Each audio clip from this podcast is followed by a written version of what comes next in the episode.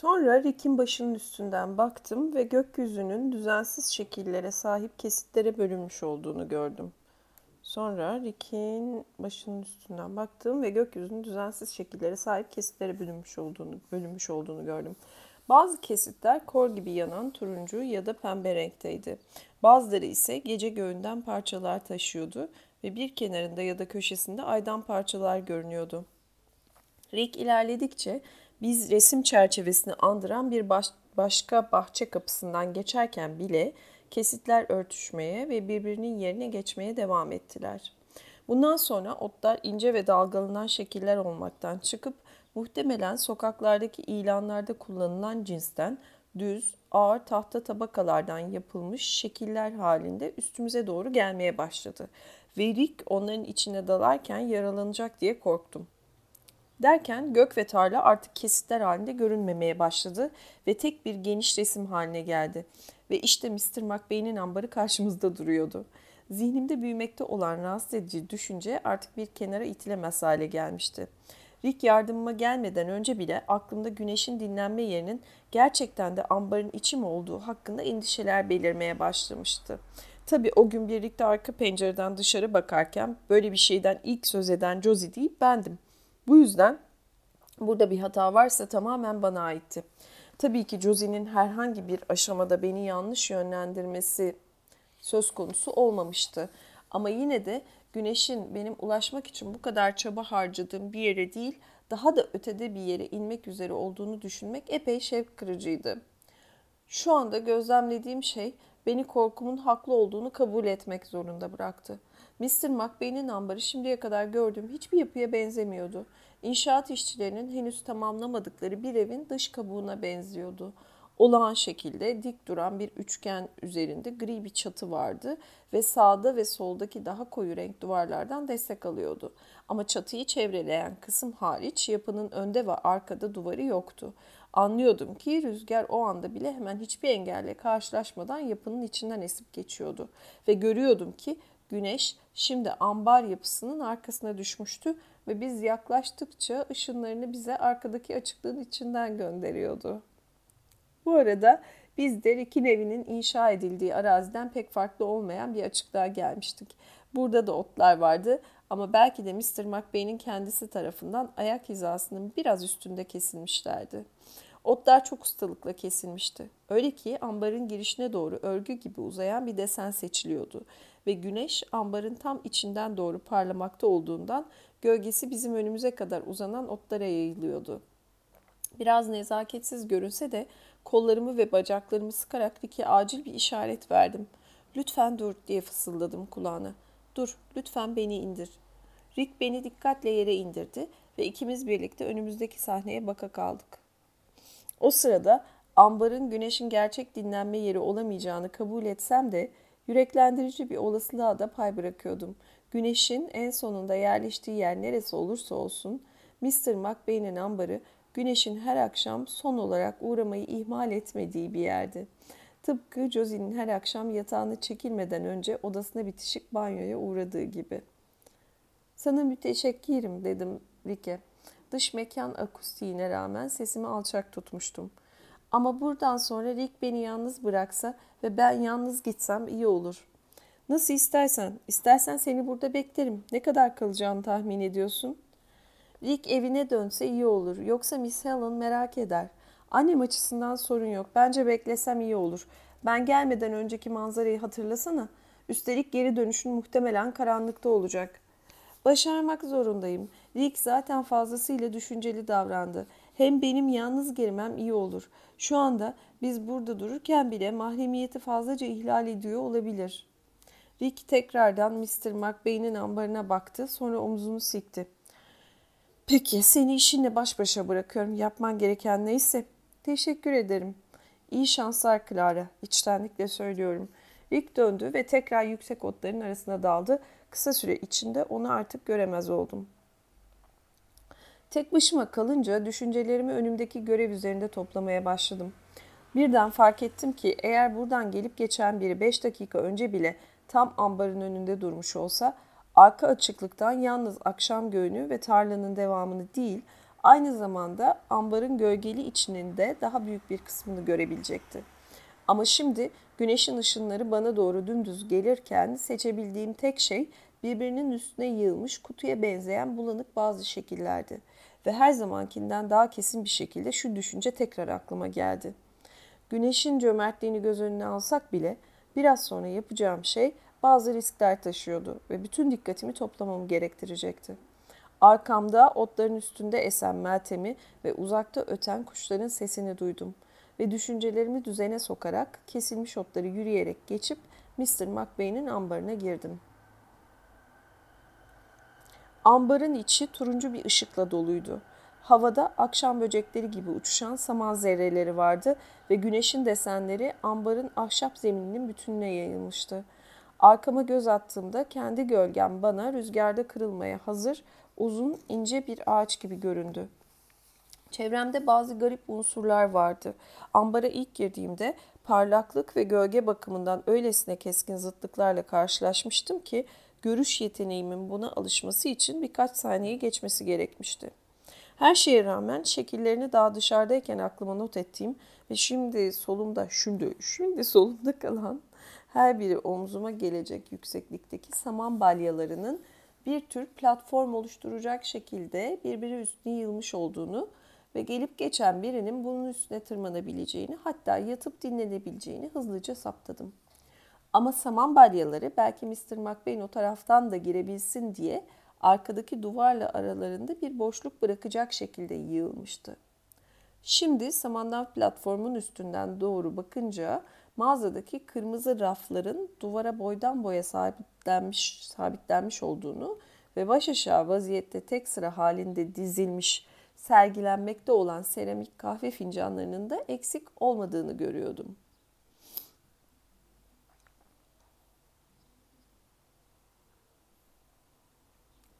Gölgelerin en koyu olduğu diğer yanımda, sağımda, duvarda mağazadaki ön girintinin aynısı olan bir kısım gördüm.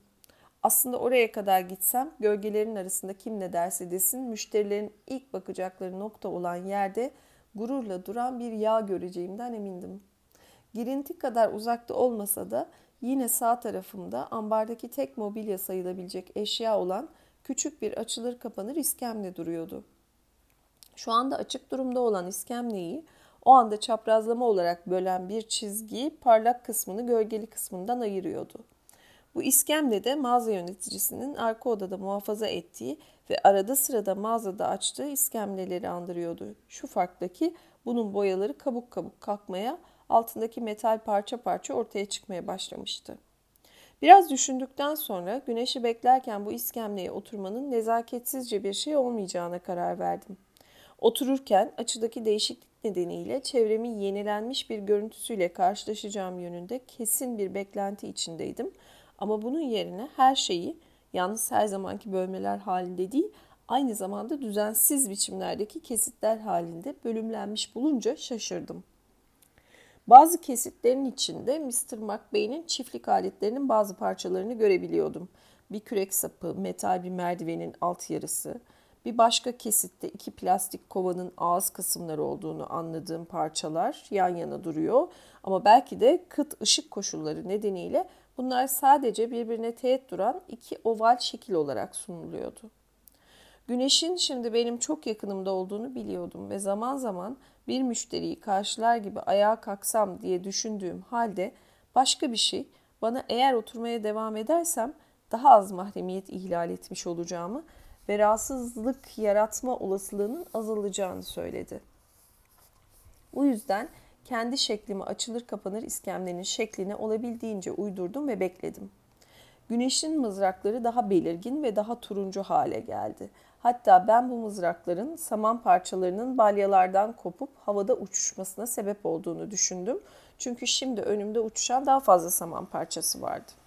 Sonra aklıma şu fikir geldi. Eğer doğru düşündüysem ve güneş şimdi Mr. McBain'in ambarından geçerek gerçek dinlenme yerine gidiyorsa aşırı nazik olmayı göze alamazdım. Cüretkar davranıp fırsatı yakalamalıydım yoksa bütün çabalarım ve Rick'in yardımı boşa gidecekti. Böylece düşüncelerimi topladım ve konuşmaya başladım. Sözcükleri aslında yüksek sesle söylemedim Çünkü güneşin sözcüklere ihtiyacı olmadığını biliyordum. Ama olabildiğince açık olmak istedim. Bu nedenle sözcükleri ya da sözcüğe yakın şeyleri zihnimde çabucak ve sessizce oluşturdum. Lütfen Josie'yi iyileştir. Tıpkı dilenci adamı iyileştirdiğin gibi. Başımı biraz kaldırdım ve çiftlik alet parçalarıyla saman balyalarının yanında bir trafik levhasının bir kısmını ve Rick'in makine kuşlarından birinin kanadının bir parçasını da gördüm. Ve mağaza yöneticisinin bu mümkün olmayacak. Oğlan yanında çok bencesin Clara dediğini hatırladım ve dedim ki ama Josie hala çocuk ve incitici hiçbir şey yapmadı. Ve Morgan şelalesindeki piknik masasının üstünden beni inceleyen annenin gözlerini ve onun tarlasının önünden geçmeye hiç hakkım yokmuş gibi bana kızgın kızgın bakan boğayı hatırladım. Ve tam dinlenmeye ihtiyacı olduğu sırada bu şekilde işine burnumu sokarak güneşi kızdırmış olabileceğimi fark ettim.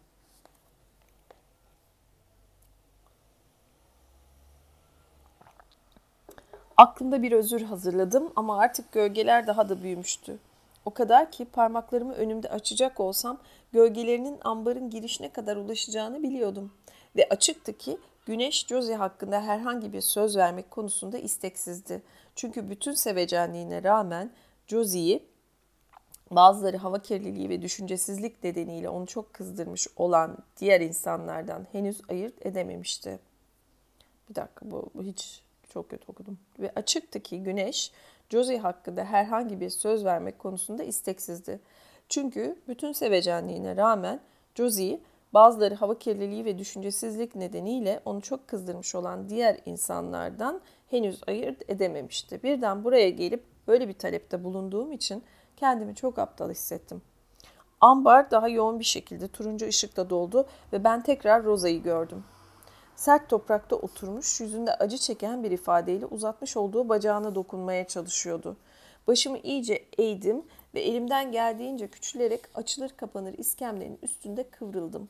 Ama sonra bir talepte bulunma fırsatının nasıl da uçup gidebileceğini hatırladım ve böylece cesaret bularak neredeyse söze dökülmüş bir şekilde sözcükleri bir anda zihnimden çıkmaya zorlayarak dedim ki Buraya gelmekle ne kadar cüretkar ve kaba davranmış olduğumu anlıyorum. Güneşin kızmaya yerden göğe kadar hakkı var. Ricamı düşünmeyi reddetmenizi bile tamamıyla anlayabilirim. Durum bu olsa bile büyük iyilikseverliğiniz nedeniyle yolculuğunuzu bir saniyecik daha geciktirmenizi rica edebilirim diye düşündüm. Bir başka öneriyi daha dinlemeniz için, sizi memnun etmek için özel bir şey yapabileceğimi farz edelim. Sizi özellikle memnun edecek bir şey. Eğer böyle bir şey yapmayı başarırsam bunun karşılığında Josie'ye özel bir iyilik yapmayı düşünür müsünüz?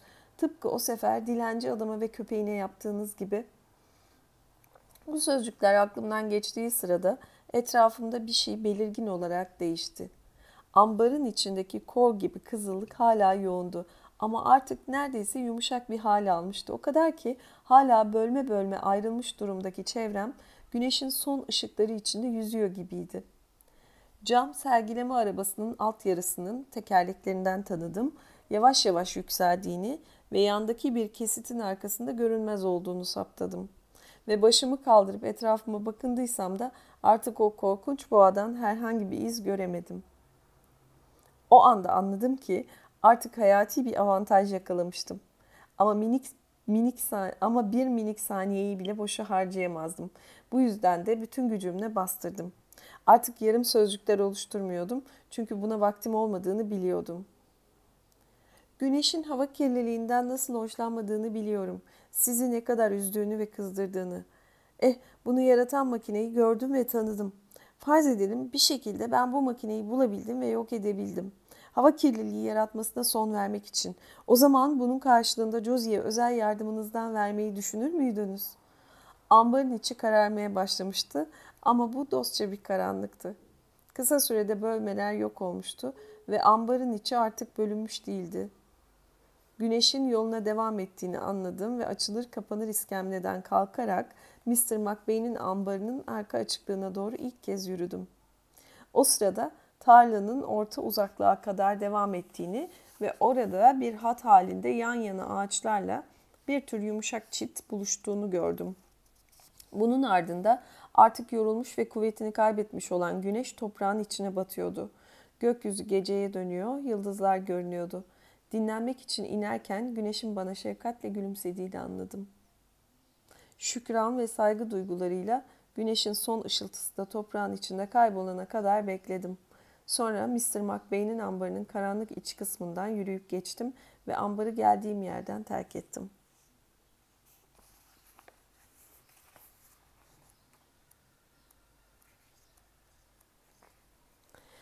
Tekrardan aralarına girince yüksek otlar yumuşak yumuşak etrafımda dolandılar.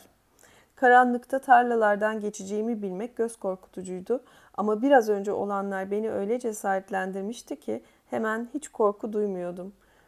Korkmasam da toprağın eğri büğrü oluşu önümdeki tehlikeleri bana hatırlattığı için yakında bir yerden Rick'in sesi gelince memnun oldum. Sen misin Clara?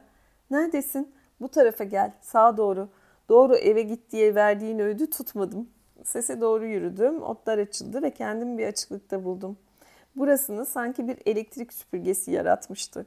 Otların yine ayak bileği hizasında olduğu ve yukarıdaki gece göğünde kavisli bir ay diliminin olduğu küçük yuvarlak bir alan. Rick orada görünüşe göre yerde oturuyordu ama daha yaklaşınca büyük ölçüde toprağa gömülü kocaman bir taşın üstüne oturmuş olduğunu gördüm. Rick sakin görünüyordu ve bana gülümsüyordu. Beklediğin için teşekkür ederim dedim.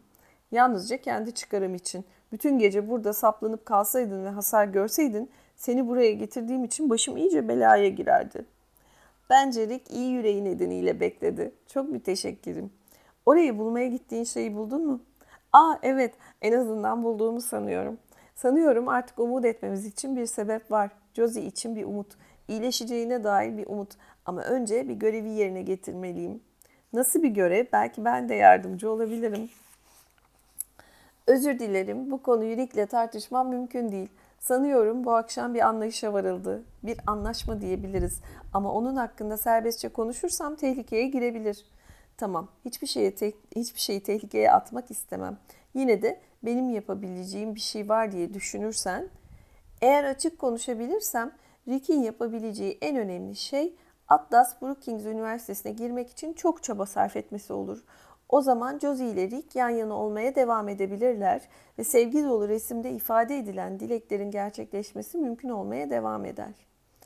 Tanrım, Clara besbelli annem seni işlemiş. Öyle bir anlatıyor ki çok kolay sanıyor insan. Ama benim gibi birinin öyle bir yere girebilmesi nelere mal olur hiçbir fikrin yok. Hadi girdim diyelim. Annem ne olacak? Onu burada yalnız başına mı bırakacağım? Miss Helen Rick'in tahmininden daha güçlü olabilir. Rick yükseltilmemiş olsa bile özel yetenekleri var. Eğer çok çaba sarf ederse Atlas Brookings Üniversitesi onu kabul edecektir. Üstelik Miss Helen ona yardımcı olacak gizli bir silahı da olduğunu söyledi.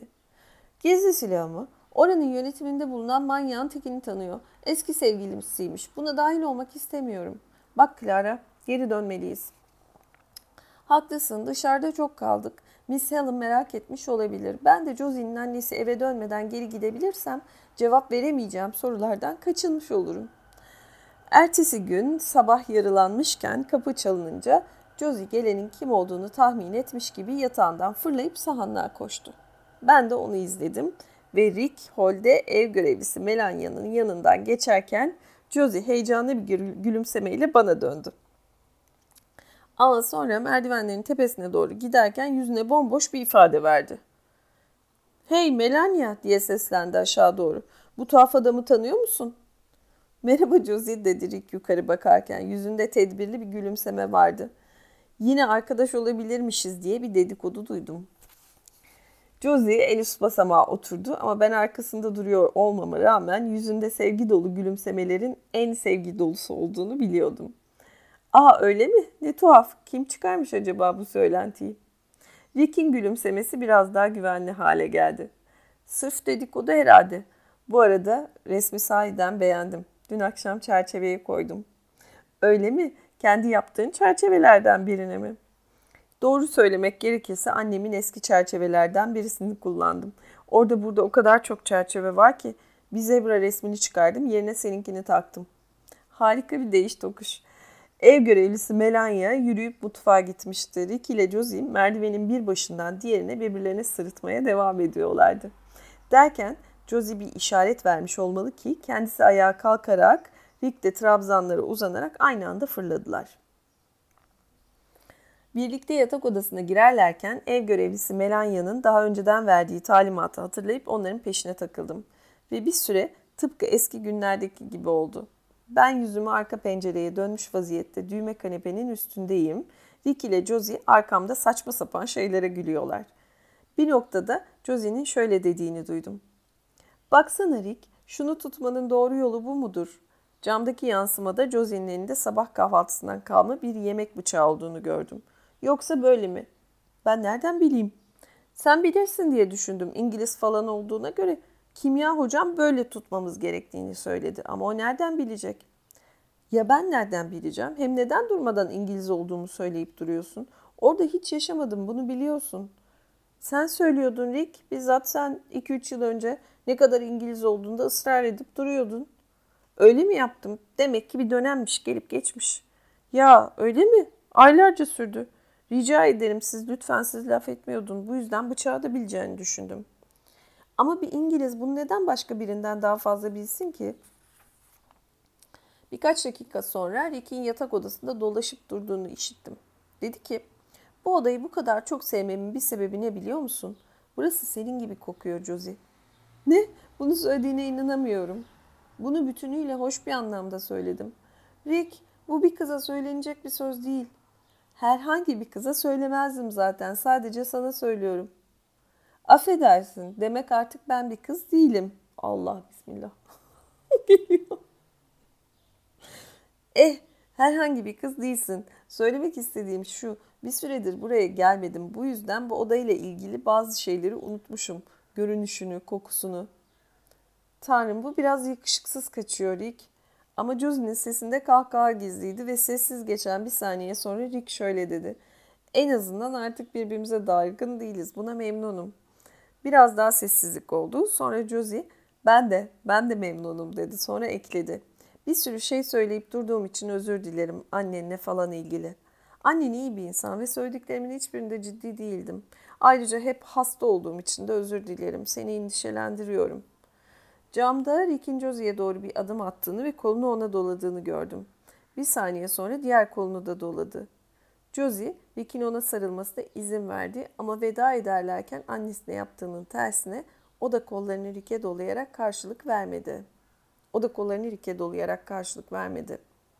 Bir süre sonra Josie, beni daha iyi koklamak için miydi bu? dedi. Rick buna cevap vermedi ama Clara, orada mısın? dedi. Ben döndüğümde ikisi de biraz geri çekildi. İkisi de bana bakıyordu. Efendim, belki şey her zaman söylediğin gibi bize mahremiyet tanımalısın. Aa tabii, düğme kanepeden inip onların yanından geçerken beni izlediler. Kapıya gelince onları döndüm ve dedim ki, ben her zaman size mahremiyet tanımak istedim. Yalnızca aşne fişne konusunda bazı endişeler vardı. İkisi de şaşırmış göründü. Bu yüzden devam ettim. Bana aşna fişneye karşı tedbir almam talimatı verildi. İşte bu yüzden hep odada kaldım. Balon oyunu sonrasında bile. Clara dedi Josie. Rick'le ben cinsel ilişkiye girecek değiliz tamam mı? Birbirimize söyleyecek bazı şeylerimiz var o kadar. Evet tabii o zaman sizi baş başa bırakıyorum. Bu sözden sonra kapıyı arkamdan kapayarak sağınlığa çıktım.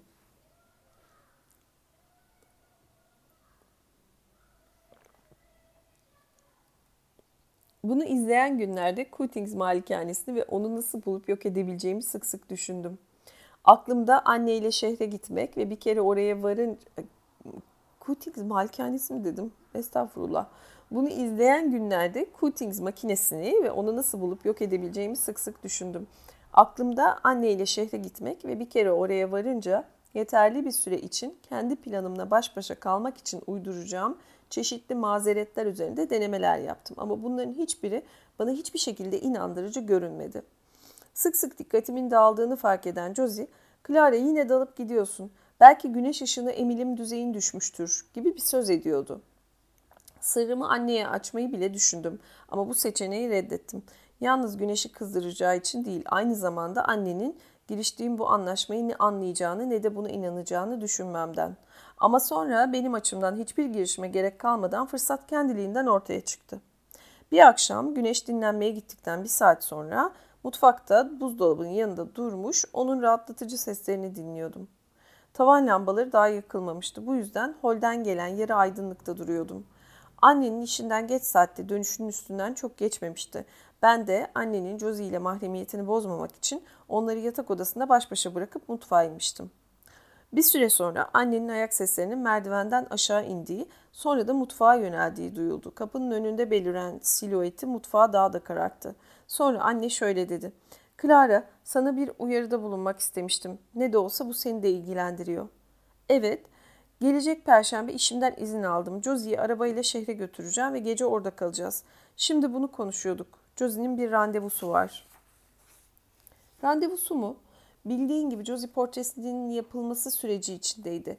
Senin mağazanın oralara geldiğimiz zamanlarda şehre gelmemizin sebebi buydu. Sağlığı nedeniyle uzun bir ara verildi ama şimdi güçlendi ve ben de bir kez daha poz vermesini istiyorum. Mr. Capaldi çok sabırlı davrandı ve her şeyi beklemeye aldı. Anlıyorum. O zaman Josie'den uzun bir süre hareketsiz durması mı istenecek? Mr. Capaldi Josie'yi yormamayı başarıyor. Fotoğraflar çekip onların üzerinde çalışabiliyor. Buna rağmen zaman zaman Josie'nin gelmesine ihtiyaç duyuyor. Sana bunları anlatıyorum çünkü bu yolculukta ona refakat etmeni istiyorum. Seninle birlikte olmak ister sanıyorum. Aa evet ben de çok isterim. Anne mutfağın biraz daha içine doğru ilerledi. Artık yüzünün holden gelen ışığın aydınlattığı bir kenarını görebiliyordum. Josie, Mr. Capaldi'yi görmeye gittiğinde Clara, senin de onunla birlikte olmanı istiyorum. Aslında Mr. Capaldi seninle tanışmayı çok istiyor. Yağlar konusuna özel bir ilgisi var. Bu konu onun tutkusu denebilir. Senin için bir sakıncası yok değil mi? Tabii yok. Mr. Capaldi ile tanışmak, ben, tanışmayı ben de çok isterim. Sana soracağı bazı sorular olacaktır. Yaptığı bir araştırma ile ilgili. Çünkü dedim ya yağlar onu büyülüyor. Bunun bir sakıncası olmaz değil mi? Tabii olmaz. Ayrıca biraz iyileştiğine göre şehre gitmek Josie'ye de iyi gelecektir diye düşünüyorum. Güzel. Abi de yanımızda başka yolcular da olabilir. Arabada yani. Komşularımızın da arabayla şehre inmeleri gerekiyor. Rick ile Miss Helen mı? Onların da şehirde bir işleri var ve Helen artık araba kullanmıyor. Merak etme hepimize yetecek yer var.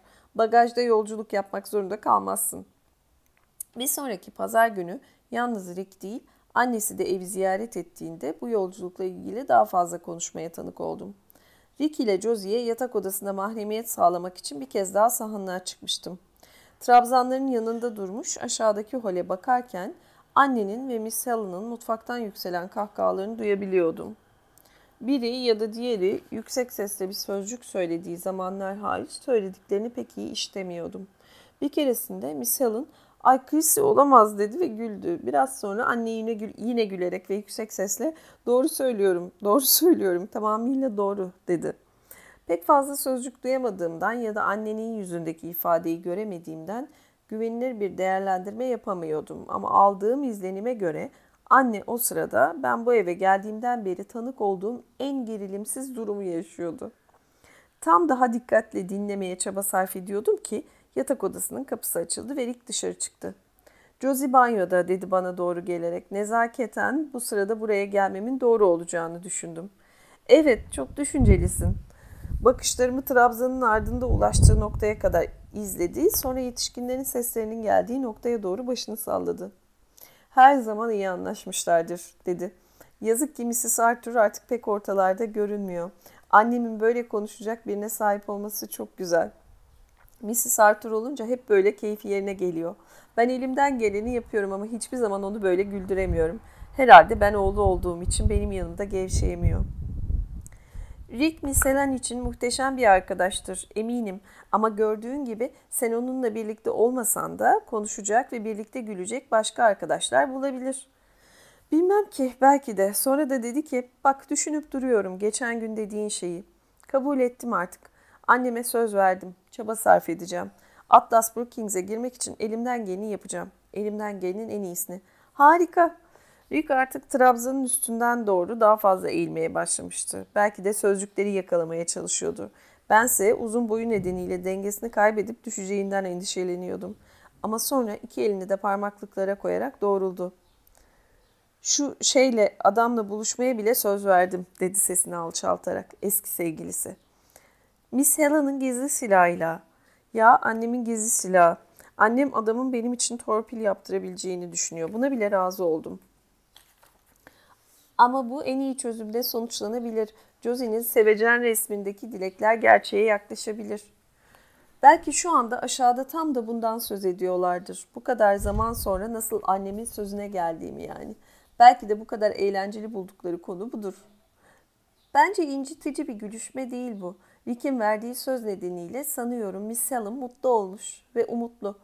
Rick aşağıdan gelen sesleri dinleyerek bir an sessizleşti. Sonra dedi ki, sanıyorum Josie ve Mrs. Arthur'la birlikte arabayla şehre gidiyoruz. Evet biliyorum, benim de gelmemi istediler. Eh bu iyi işte, o zaman sen ve Josie bana manevi destek olabilirsiniz. Çünkü yardım etmesi için bu adama yalvarmayı pek de heyecanla bekliyor değilim.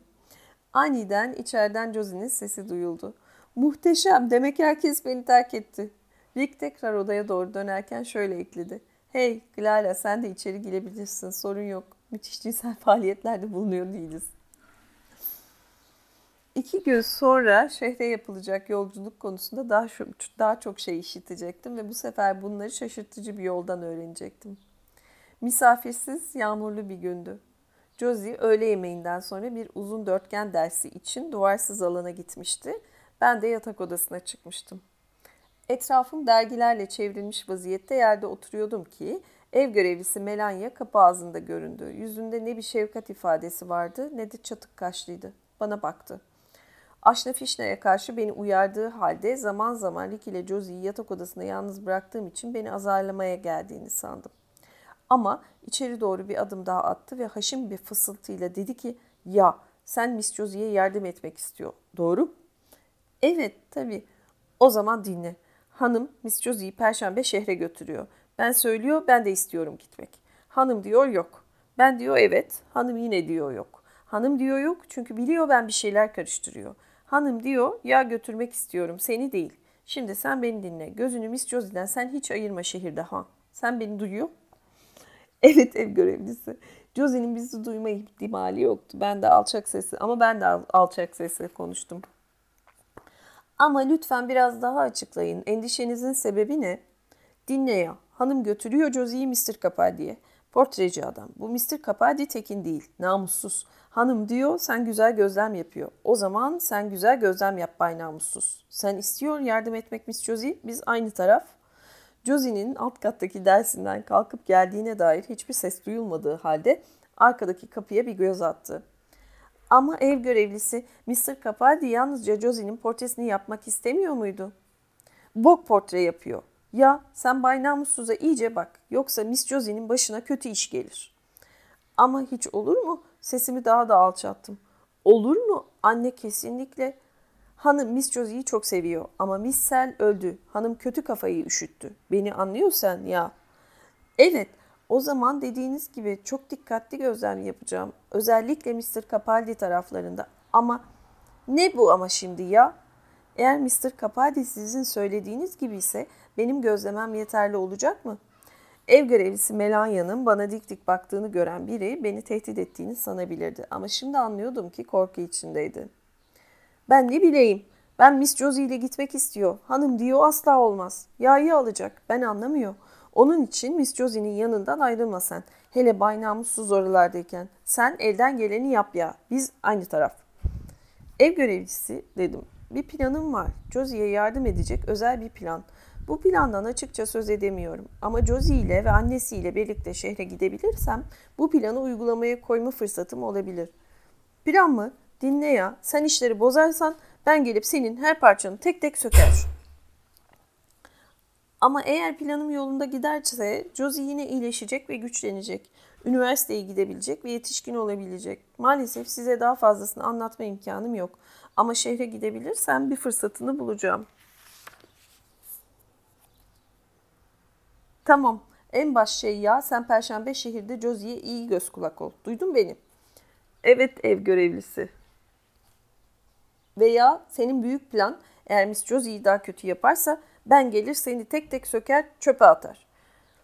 Ev görevlisi dedim. Eve geldiğimden beri ona ilk kez güvenle gülümseyerek. Bu konuşma ve uyarılarınız için teşekkür ederim ve bana güvendiğiniz için de teşekkür ederim. Josie'yi korumak için her şeyi yaparım. Tamam ya biz aynı taraf. Şey değil daha şey robot bu bizim yağdan daha robot çıktı. Şehre yapılan yolculuktan önceki dönemle ilgili bir olay daha var ve bu olay bana önemli bir ders oldu. Olay gecenin ilerlemiş bir saatinde Josie'nin çıkardığı seslerin beni uyandırmasıyla başladı.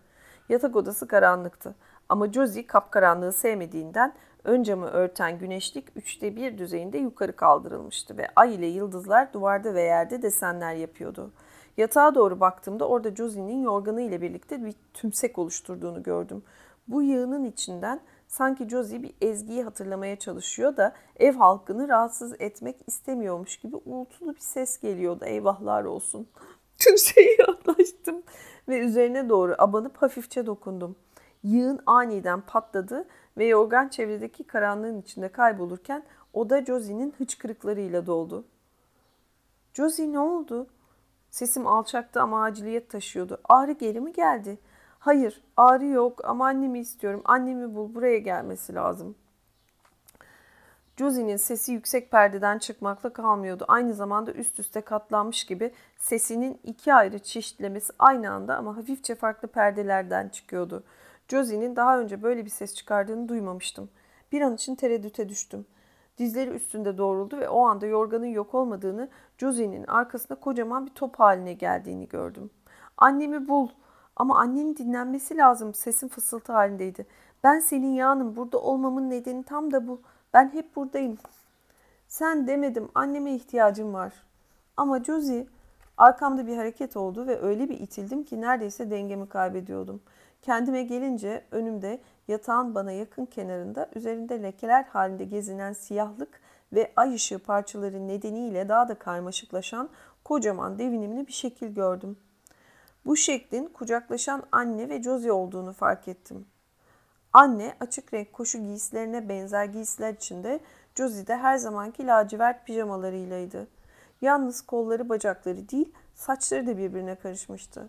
Sonra bu şekil uzatmalı veda sahneleri sırasında yaptıklarından pek de farklı olmayan bir şekilde hafifçe sallanmaya başladı. Ölmek istemiyorum anneciğim, istemiyorum. Tamam, geçti. Annenin sesi yumuşaktı. Daha önce benim çıkardığım sesle aynı düzeydeydi. İstemiyorum anne. Biliyorum, biliyorum. Tamam. Onlardan sessizce ayrılıp kapıya, sonra da karanlık sağanlığa doğru yürüdüm. Trabzanın yanında durup tavandaki ve aşağıda holdeki tuhaf gece desenlerine bakarak biraz önce olanların ne ifade ettiğini zihnimde evirip çevirmeye başladım. Bir süre sonra anne sessizce odadan çıktı ve bana doğru bakmadan kendi odasına giden kısa koridorun karanlığına daldı. Josie'nin kapısının ardında artık sessizlik hakimdi. Ben odaya döndüğümde yorgan da yatakta düzenliydi ve Josie uyuyor, nefesi yine huzurlu, huzurlu çıkıyordu. Bu bölümün sonu. Dördüncü bölümle devam edeceğim. Kaçıncı sayfada bitmiş? 155. sayfada üçüncü bölüm bitti. Nokta.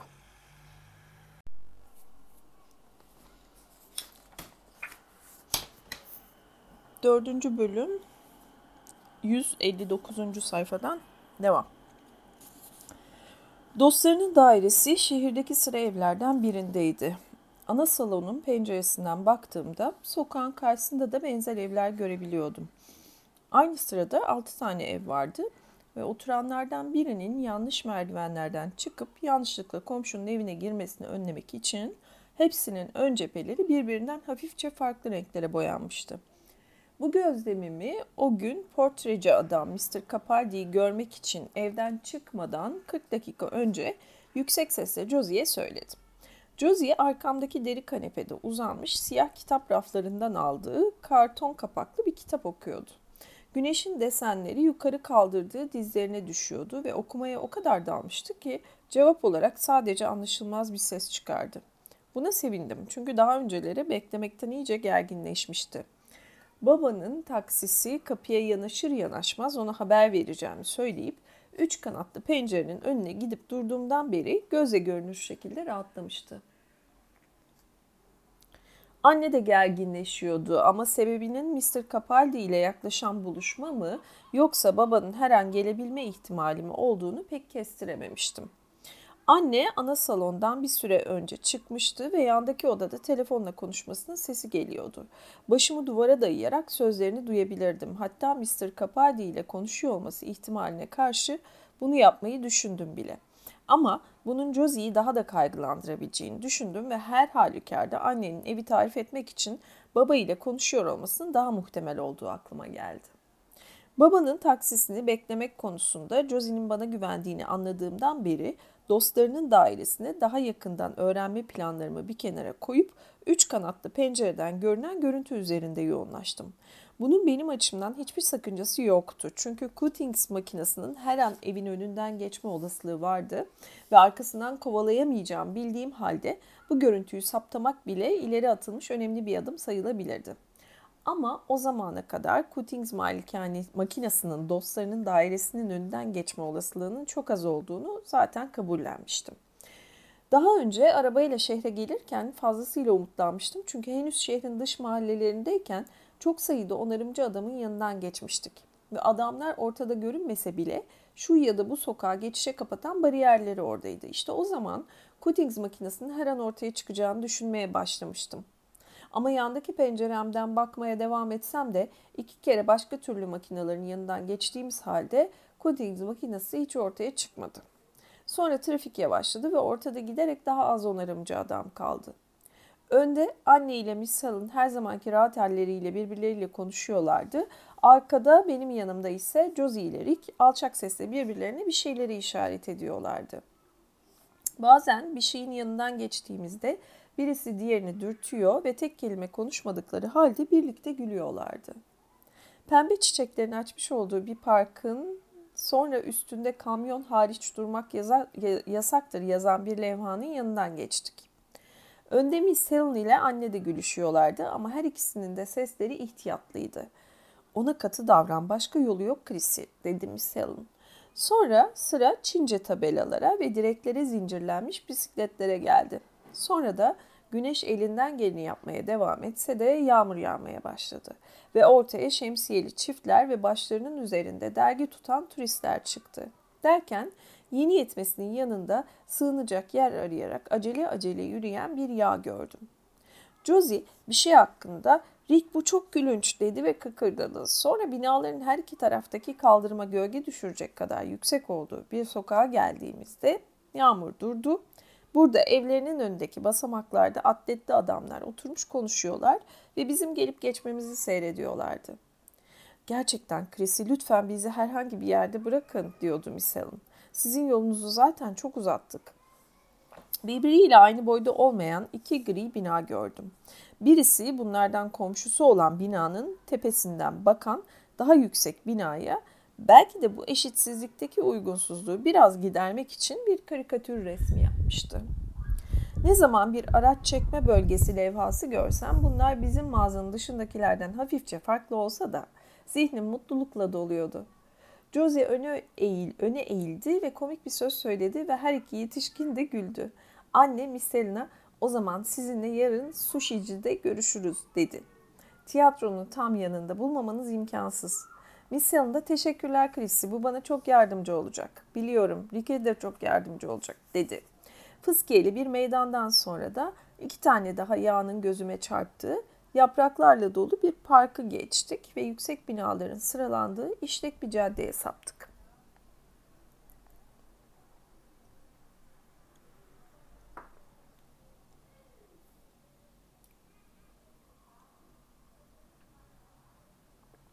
Gecikti dedi Josie kanepeden ve ardından karton kapaklı kitabının halıya düşerken çıkardığı tok sesi duydum. Ama bu çok da olağan dışı sayılmaz dedi. Josie'nin bunu şaka yapar gibi söylemeye çalıştığını fark ederek güldüm ve dedim ki ama eminim baba Josie'yi tekrar görmek için sabırsızlanıyordur. Buraya gelirken trafiğin ne kadar yavaş aktığını hatırlıyorsundur. Muhtemelen aynı şeyi şimdi de o yaşıyordur. Babam hiçbir yere zamanında gitmez. Üstelik annem taksi parasını ödeyeceğini söz verdikten sonra bile. Tamam, bir süreliğine onu tamamen unutacağım. Üstüne düşmeye kesinlikle değmez. Yere düşmüş olan kitabına uzanırken ben tekrar üç kanatlı pencereye döndüm. Dostlarının dairesinden görünen cadde manzarası mağazadan görünenden çok farklıydı. Çok az taksi görünüyordu ama başka türlü her renkten, biçimden ve boydan arabalar hızla geçiyor. Görüntünün en solunda yer alan ve caddenin üstünde asılı duran uzun kollu bir trafik ışığında duruyorlardı. Buradaki koşucuların ve turistlerin sayısı daha azdı ama kulaklıkla yürüyüş yapanlar ve bir kısmı bir eliyle bisikletin gidonunu tutarken diğer eliyle bir şeyler taşıyarak pedallı bisiklete binenler daha çoktu. Hele bir keresinde Josie'nin babanın geç kaldığına dair sözleri etmesinin üstünden çok geçmemişti ki bisiklete binen birisi elinde yassıltılmış bir kuşa benzeyen kocaman bir levhayla önümüzden geçti ve ben rüzgar levhayı uçuracak ve bisikletçinin dengesini kaybetmesine sebep olacak diye korktum. Ama bisikletçi becerikliydi ve arabaların arasından hızla sıyrılarak en öne yukarıdan sarkan trafik ışığının tam altına kadar geldi. Annenin yan odadan gelen sesi endişe belirtileri göstermeye başlamıştı ve ben bunu Josie'nin duyabileceğini biliyordum. Ama etrafıma bakınca Josie'nin hala kitabına gömülmüş göründüğünü gördüm. Köpek gezdiren bir kadın ardından yan tarafında Gio Cafe ve Şarküteri yazan bir station wagon geçti.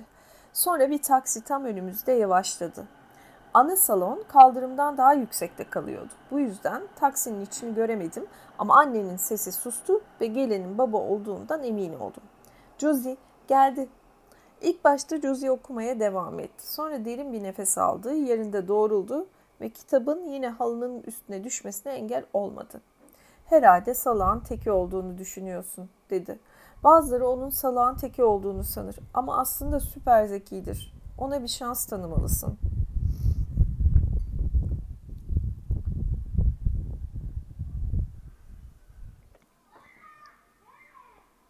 Gri bir yağmurluk giymiş, uzun boylu ama kambur duran bir adamın elinde bir kağıt torbayla taksiden indiğini gördüm. Emin olmayan gözlerle binaya doğru baktı. Bizim taraftaki evlerle karşı sıradakiler birbirine benzediğinden aradığı evin hangisi olduğu konusunda kafasının karıştığı varsayımında bulundu. Kağıt torbayı sıkı sıkıya tutmaya devam ediyordu. Tıpkı insanların yürüyemeyecek kadar yorgun bir köpeği taşıdıkları gibi. Baba doğru merdivenleri seçti. Seçti Josie'yi uyardıktan sonra hemen içeri çekildiğim halde beni bile görebildi. Annen görebilirdimiş bu arada. Annenin artık tekrardan ana salona geleceğini düşünmüştüm ama ayak seslerini duydumsa da anne holde kaldı. Bize uzun gelen bir süre boyunca Josie ve ben ve holde duran anne sessizce bekledik.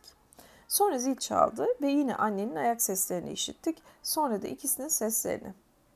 Birbirleriyle alçak sesle konuşuyorlardı. Ana salonla hol arasındaki kapı yarı yarıya açıktı ve Josie de ben de her ikimiz de odanın ortasında durmuş, dikkatle bazı işaretleri kolluyorduk. Sonra baba odaya girdi. Üstünde artık yağmurluk yoktu ama kağıt torbayı hala iki eliyle birden tutuyordu. Üstünde yüksekçe kademeli bir ofis ceketi vardı ama ceketin altına çenesine kadar dayanmış yorgun bir kahverengi kazak giymişti. Hey Josie en sevdiğim vahşi hayvanım. Josie'ye sarılarak merhaba demek istediği belli oluyordu. Kağıt torbasını koyabilecek bir yer bulmak için etrafına bakındı. Ama Josie ilerledi ve kağıt torbada içinde kalacak şekilde kollarını babasına doladı. Baba Josie'nin sarılmasına karşılık verirken bakışları odada dolaştı ve benim üzerimde durdu. Sonra bakışlarını çevirdi ve gözlerini kapatarak yanağını uzun süre Josie'nin başına dayadı. Bu şekilde uzun süre kaldılar. Anne ile Josie'nin bazen sabah vedaları sırasında yaptıkları gibi yavaş yavaş sallanma hareketi bile yapmadan, hiç kıpırdamadan durdular. Anne de aynı ölçüde hareketsizdi. Her iki omzunda birer siyah kitap rafı biraz daha geride duruyor, gülümsemesiz bir yüzle onları izliyordu.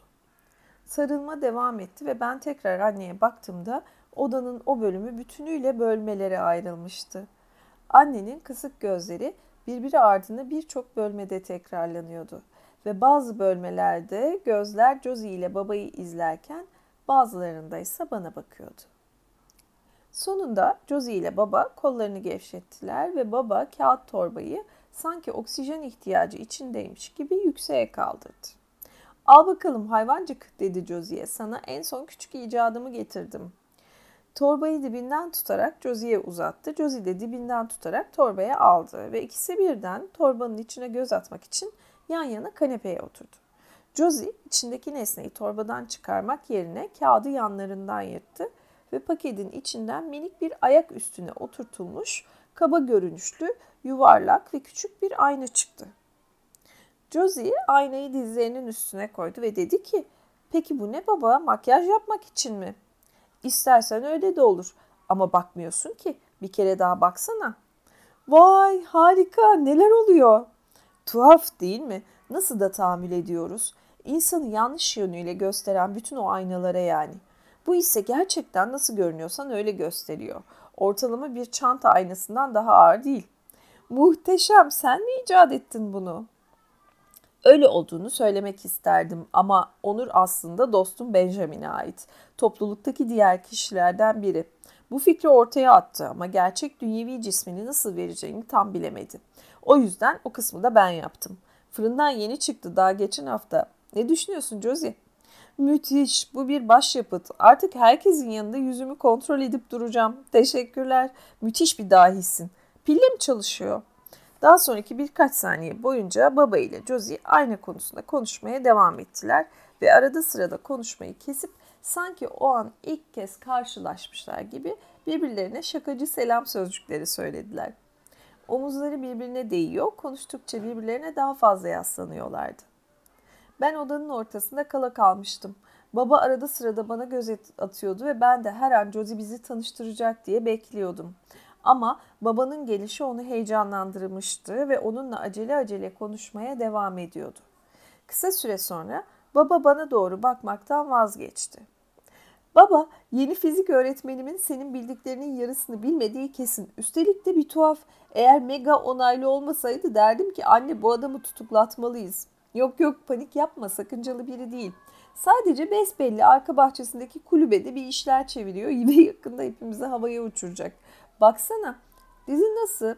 Aa çok daha iyi teşekkürler aslında gayet iyi. En son birlikte dışarı çıktığımızda yediğin kurabiyeyi hatırlıyor musun? Hani Çin devlet başkanına benzeyen kurabiyeyi. Josie'nin konuşması hızlı ve aralıksızdı. Ama konuşmadan önce zihninde sözcüklerini tarttığı belli oluyordu. Sonra hole çıkmış olan anne paltosunu giymiş olarak geri geldi. Elinde Josie'nin kalın paltosu da vardı. Josie ile babanın arasındaki konuşmayı doğrudan keserek dedi ki Paul hadi Clara'ya merhaba demedin işte bu Clara. Baba ile Josie konuşmayı keserek bana baktılar. Sonra baba Clara merhaba dedi. Eve geldiğinden beri yüzünde olan gülümseme kaybolmuştu. Sizi acele ettirmek istemem dedi anne ama buraya geç geldim Paul. Vaktinde gitmemiz gereken bir randevumuz var. Babanın gülümsemesi geri döndü ama bu sefer gözlerinde öfke vardı. Kızımı neredeyse üç aydır görmüyorum ve onunla beş dakika bile konuşamıyor muyum? Paul, bizimle beraber gelmek için ısrar eden sendin. Gelmeye hakkım var sanırım Chrissy. Kimse bunu inkar etmiyor ama bizi geciktirme. Bu adam o kadar mı meşgul? Bizi geciktirme Paul. Oradayken de hareketlerine dikkat et. Baba Josie'ye baktı ve omuz sikti. Gördün mü şimdiden başımız belada dedi ve güldü. Gel o zaman hayvancık bari yola düşelim. Paul dedi anne tekrar. Clara ile konuşmadın. Daha şimdi merhaba dedim. Hadi hadi daha fazla bir şeyler söyle. Aileden sayılır bunu mu söylüyorsun? Anne babaya dik dik baktı sonra fikrini değiştirmiş göründü ve Josie'nin ceketini havada salladı. Hadi canım gitmemiz lazım. Biz dışarıda annenin arabasını beklerken yine yağmurluğunu giymiş olan baba kollarını Josie'ye dolamış vaziyette duruyordu.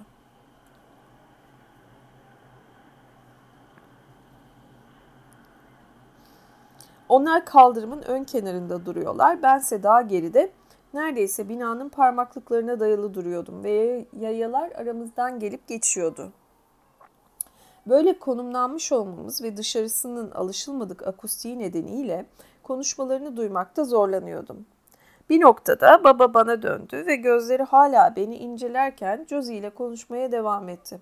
Sonra kocaman küpeli, siyah tenli bir kadın aramızdan geçti ve o geçip gittikten sonra babanın sırtı bir kez daha bana döndü. Annenin arabası gelince Josie ile ben arkaya oturduk. Hareket ettiğimizde belki portresi için poz vereceğinden dolayı endişelidir diye ona güven vermek için Josie ile göz göze gelmeye çalıştım.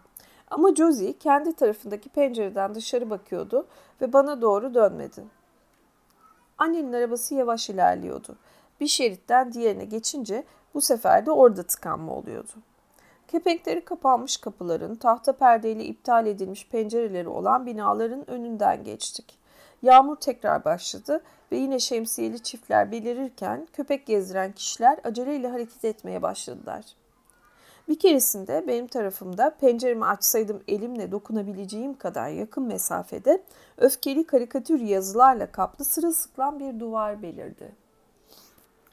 O kadar da kötü değil diyordu anne babaya. Sayımız yeterli değil. Her bir kampanyanın bütçesi neredeyse yüzde 40 düştü. Halkla ilişkiler personeliyle kronik olarak ters düşüyoruz. Ama diğer açılardan evet iyi gidiyor. Steven hala varlığını hissettiriyor mu?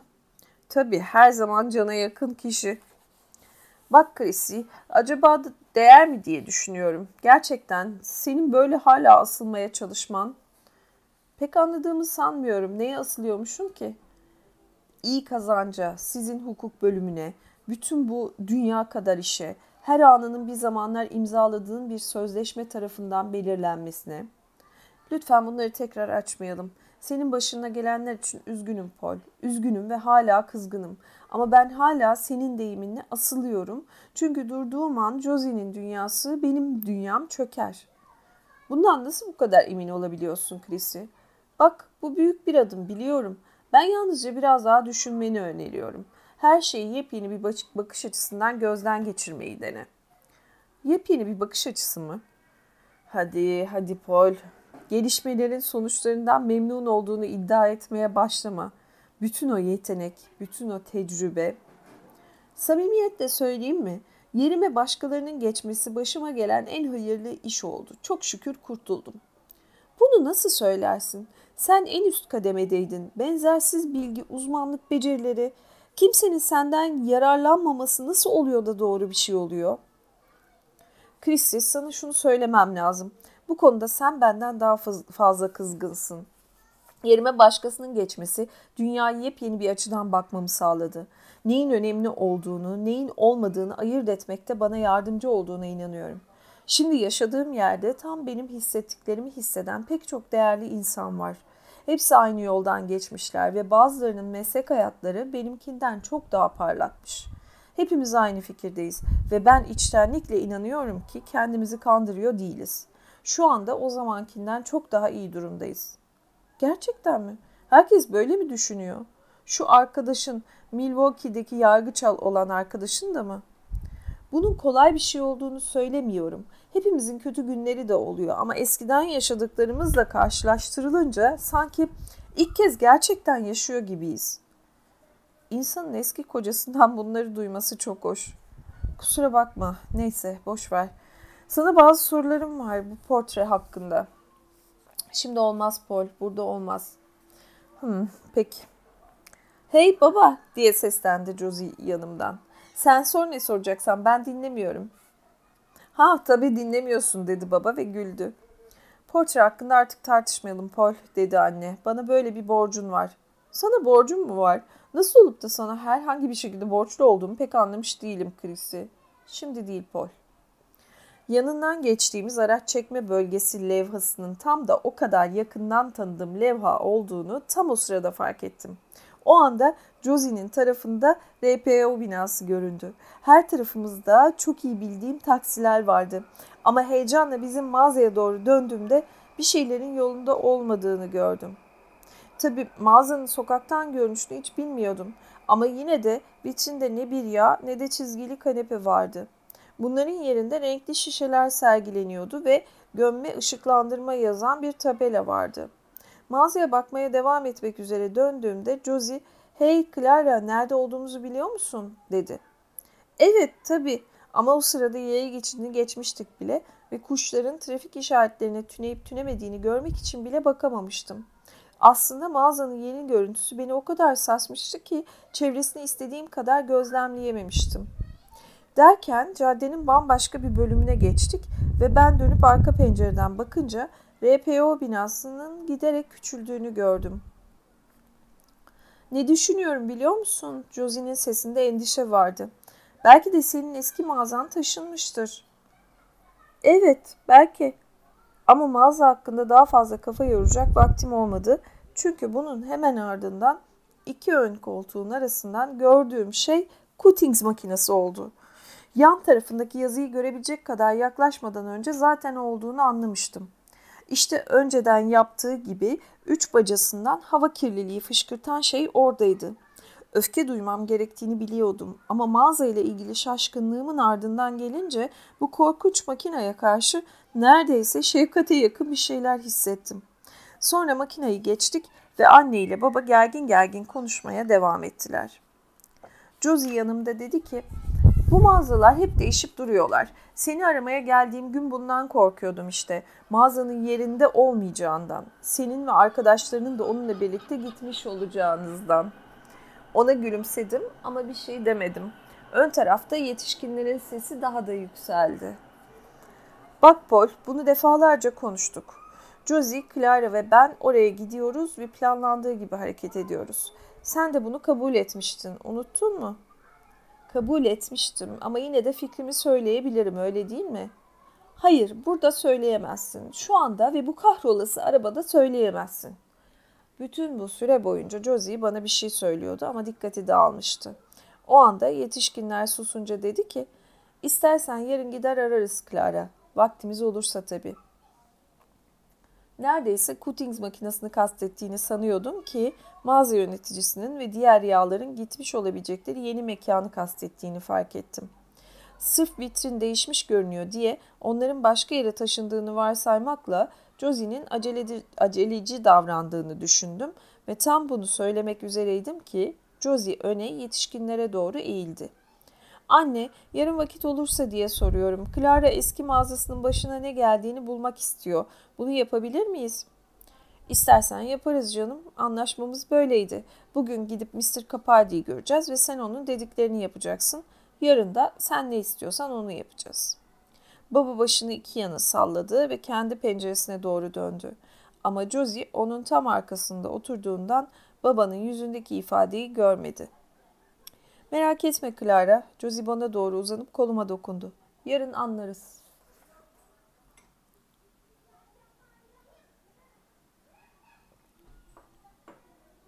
Anne sokaktan çıkıp arabayı tel örgüyle çevrilmiş küçük bir alana soktu. Bir çitin üstüne iliştirilmiş bir park yapılmaz levhası vardı. Ama anne arabayı bu levhanın tam önüne orada bulunan diğer arabanın yanına çekti. Dışarı çıktığımızda zeminin sert ve birçok yerde çatlamış olduğunu gördük. Josie boş alana bakan tuğladan yapılmış binaya doğru babanın yanında ihtiyatlı yürüyüşüne başladı ve belki de yer engebeli olduğundan baba Josie'nin koluna girdi. Arabanın başında duran anne bu görüntüyü izledi ve bir an yerinden kıpırdamadı. Sonra hiç beklemediğim bir şekilde bana doğru geldi ve koluma girdi. Baba ile Josie'yi taklit edermişçesine birlikte yürümeye başladık. Binanın her iki yanında da bitişik başka bina yoktu. Bu yapıyı ev değil de bina olarak tanımlamamın sebebi tuğla işçiliğinin üstünün boyayla örtülmemiş olması ve yangın merdiveninin zikzaklar çizerek yükselmesiydi. Bina düz bir damla biten beş kattan ibaretti. Binaya komşu başka bina olmamasının sebebinin burada talihsiz bir şeyler meydana gelmesi ve her şeyin onarımcı adamlar tarafından toparlanıp götürülmesi olduğuna dair bir izlenim edindim. Yerdeki çatlakların üzerinden atlarken anne bana doğru daha fazla yaslandı. Clara dedi alçak sesle. Mr. Capaldi'nin sana bazı sorular soracağını unutma. Aslında epeyce sorusu olabilir. Sen sadece cevap ver. Tamam mı şekerim? Anne bana ilk kez şekerim diyordu. Evet tabii diye cevap verdim. Ardından tuğla bina karşımızdaydı. Binadaki her pencerenin içinde bir grafik kağıdı deseni olduğunu gördüm. Toprak seviyesinde iki çöp varilinin yanında bir kapı vardı. Josie ile baba buraya vardıklarında sanki içeri girerken öne düşmesi gereken anneymiş gibi dönüp bizi beklediler. Bunu gören anne beni bıraktı ve kapıya doğru kendi başına yürüdü. Orada bir süre kıpırdamadan durdu sonra zile bastı. Henry dedi duvardaki alıcıya. Geldik. Mr. Capaldi'nin evinin içi dışına hiç benzemiyordu. Ana odadaki yer döşemesi muazzam büyüklükteki duvarlarla hemen hemen aynı beyaz tonundaydı.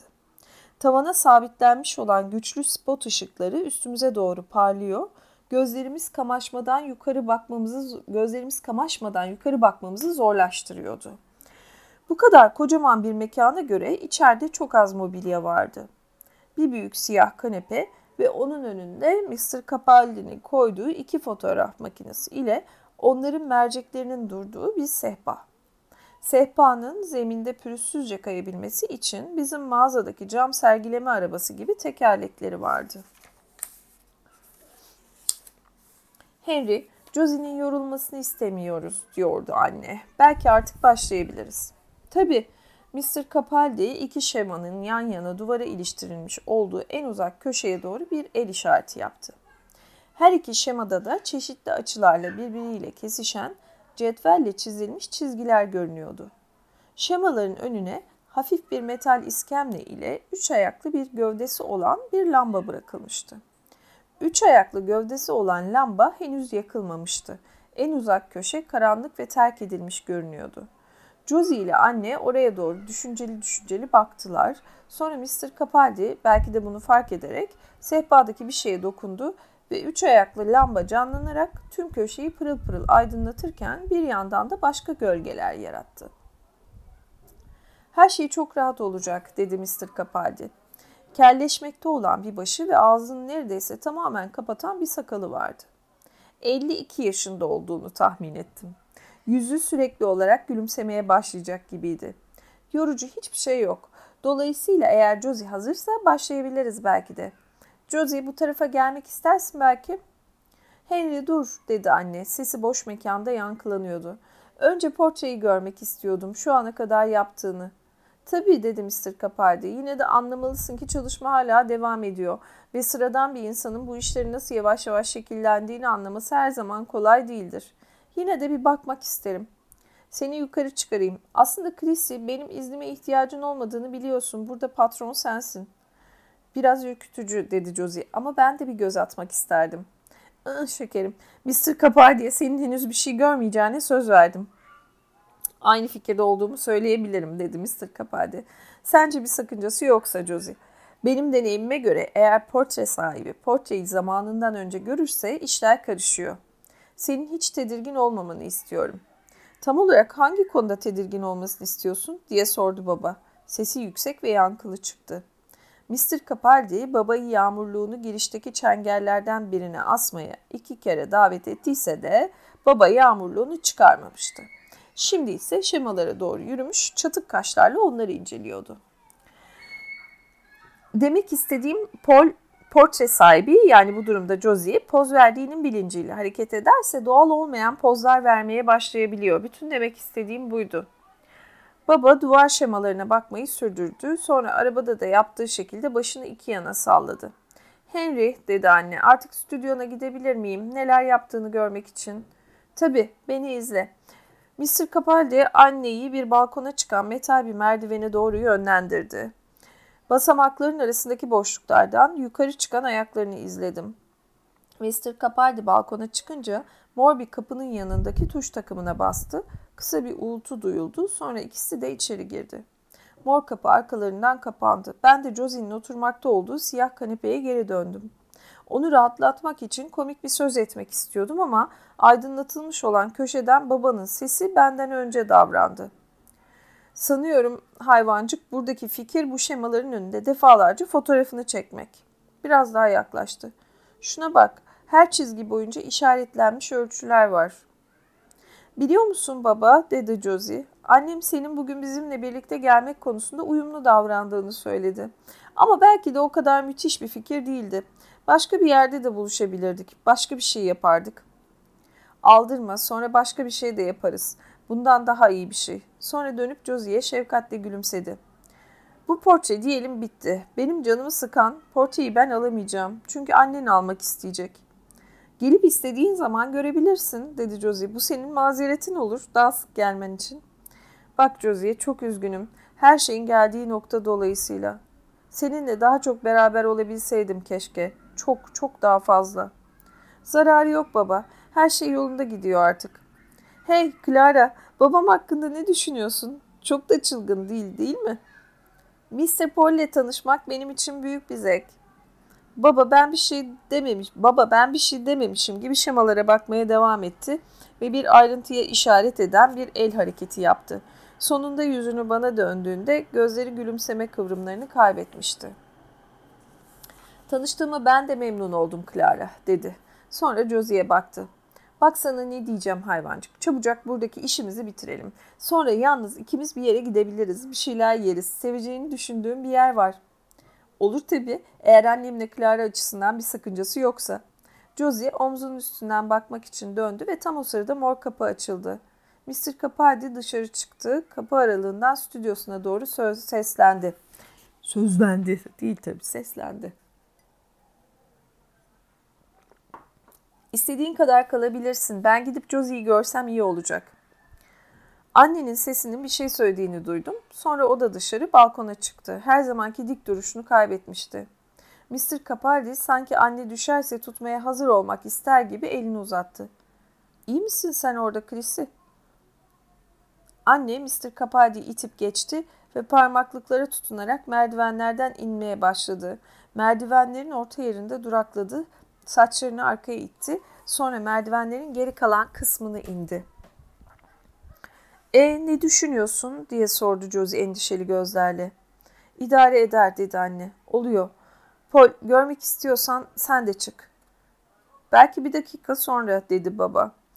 Kapı bugün bizim işimizi çabuk bitirirsen çok memnun olurum. Josie'ye kahve ve kek ziyafeti çekeceğim. Tamamdır Paul her şey denetimimiz altında. Sen iyi olduğundan emin misin Chrissy? İyiyim dedi anne ama acele acele siyah kanepeye ulaşmaya çalıştı.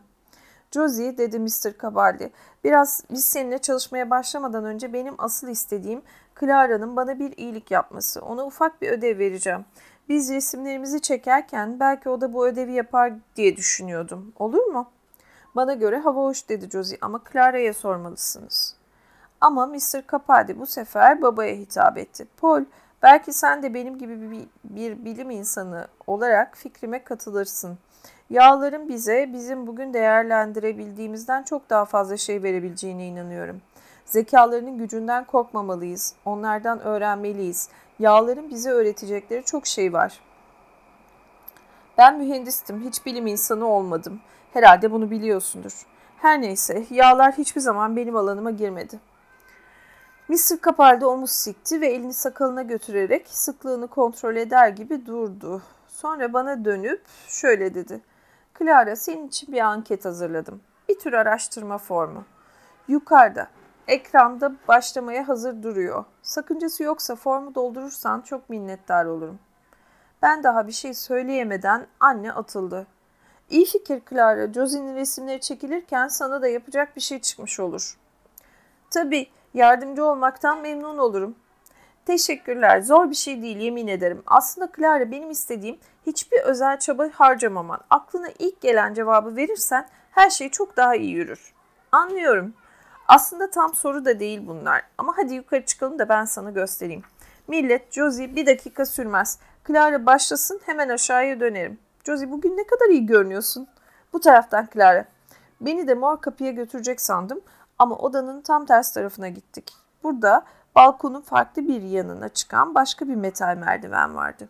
Merdivenlerden önce Mr. Capaldi çıktı, sonra ben de her basamağa dikkat ederek onu izledim. Başımı çevirip aşağı bakınca Josie'yi, anneyi ve babayı yukarı bize bakarken gördüm. Anne hala siyah kanepede, otur kanepede oturuyordu. Josie'ye el salladım ama kimse kıpırdamadı. Sonra Josie yukarı seslendi. Usludur Clara, bu tarafa lütfen Clara. Balkon merdivenle aynı koyu renk metalden yapılmıştı ve dardı. Mr. Capaldi bir cam kapıyı açmış bekliyordu.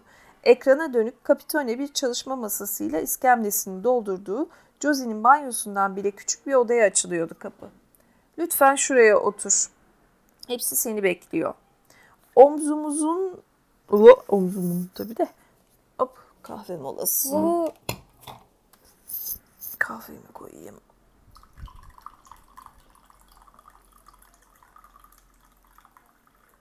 Ama kahvemi koyduğumu da söyleyeyim.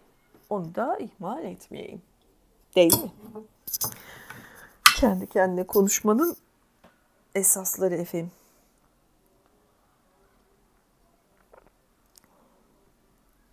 Omzumun dibinde beyaz bir duvar, iskemleye yerleştim. Ekranın altındaki dar çıkıntının üstünde üç kumanda aleti duruyordu. Oda Mr. Capaldi'nin de içeri girebileceği kadar geniş değildi. Bu yüzden bazen aletleri kullanmak için uzanarak bana talimat verirken cam kapı açık kaldı. Alt katta anne ile babanın bir kez daha gergin seslerle konuştuklarını fark ettiğim halde Mr. Capaldi'yi dikkatle dinledim. Mr. Capaldi'nin konuşmasının arka planında annenin kimse kal diye sana ısrar etmiyor Paul dediğini duydum. Tutarlı değil diyordu baba. Ben sadece tutarsızlığa işaret ediyorum.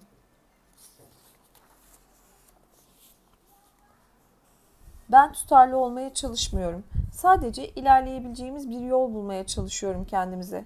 Bunu daha da zorlaştırmak niye Paul? Yanımda ise Mr. Capaldi güldü, talimatlarını kesti ve şöyle dedi. Şuna bak, anlaşılan aşağı inip hakemlik yapsam iyi olacak gibi görünüyor. Sen burada tamam mısın Clara? Teşekkür ederim. Her şey oldukça açık. Bu yaptığın çok makbule geçti. Anlamadığın bir şey olursa lütfen aşağıya seslen. Kapıyı kapadığında kapı koluma çarparak kapandı ama kapının camından Mr. Capaldi'yi balkon seviyesinin altına inerken izleyecek kadar görebiliyordum. Sonra bakışlarım daha da ötelere, hava boşluğunu aşarak karşı balkona annenin biraz önce çıktığı mor kapıya kadar uzandı.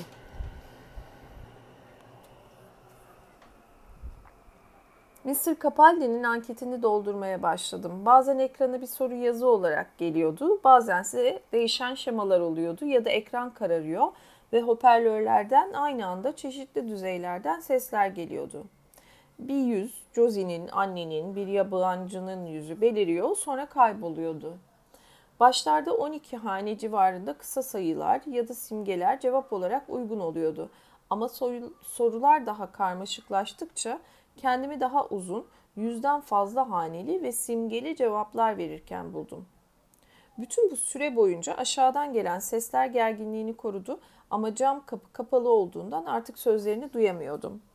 Bana verilen ödevin yarısında camın ardında bir hareket sezdim ve karşıdaki balkonda Mr. Capaldi'nin babanın önüne düşmüş, onu balkona çıkardığını gördüm.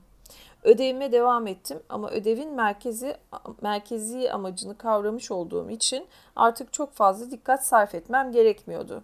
Böylece sinirli bir şekilde yağmurluğunu üstüne çekerek mor kapıya doğru ilerleyen babayı izlemem mümkün oldu.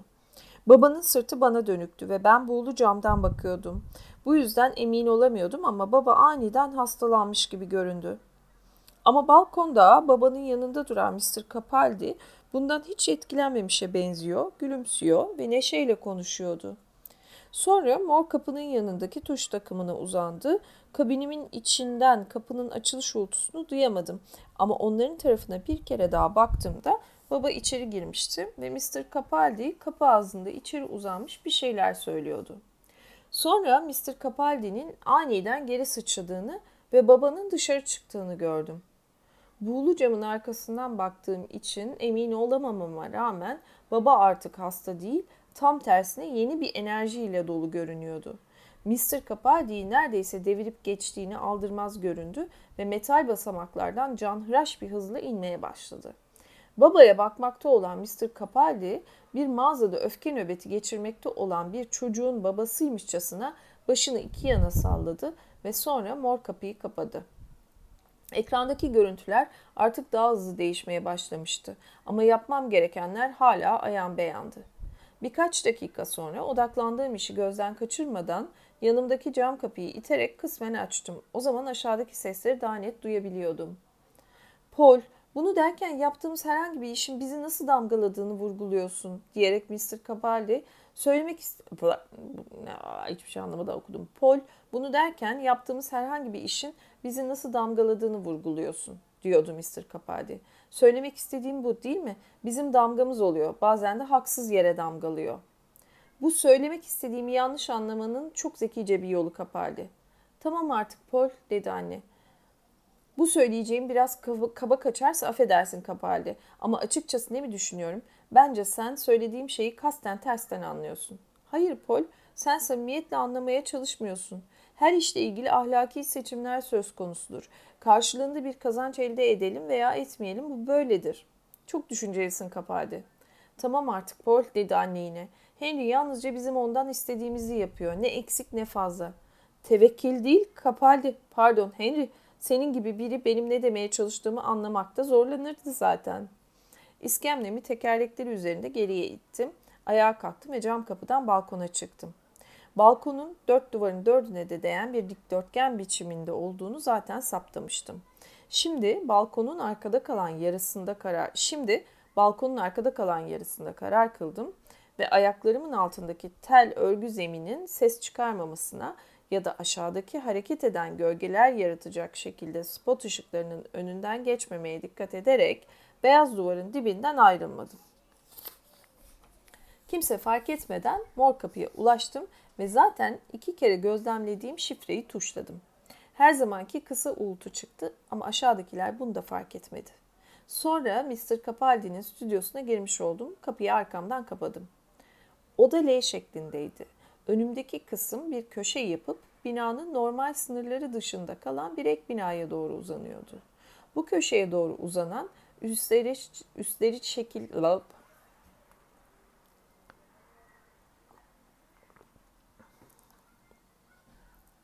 Bu köşeye doğru uzanan üstleri şekiller, kumaşlar, küçük bıçaklar ve gereçlerle dolu her iki duvara yapışık iki tezgah vardı.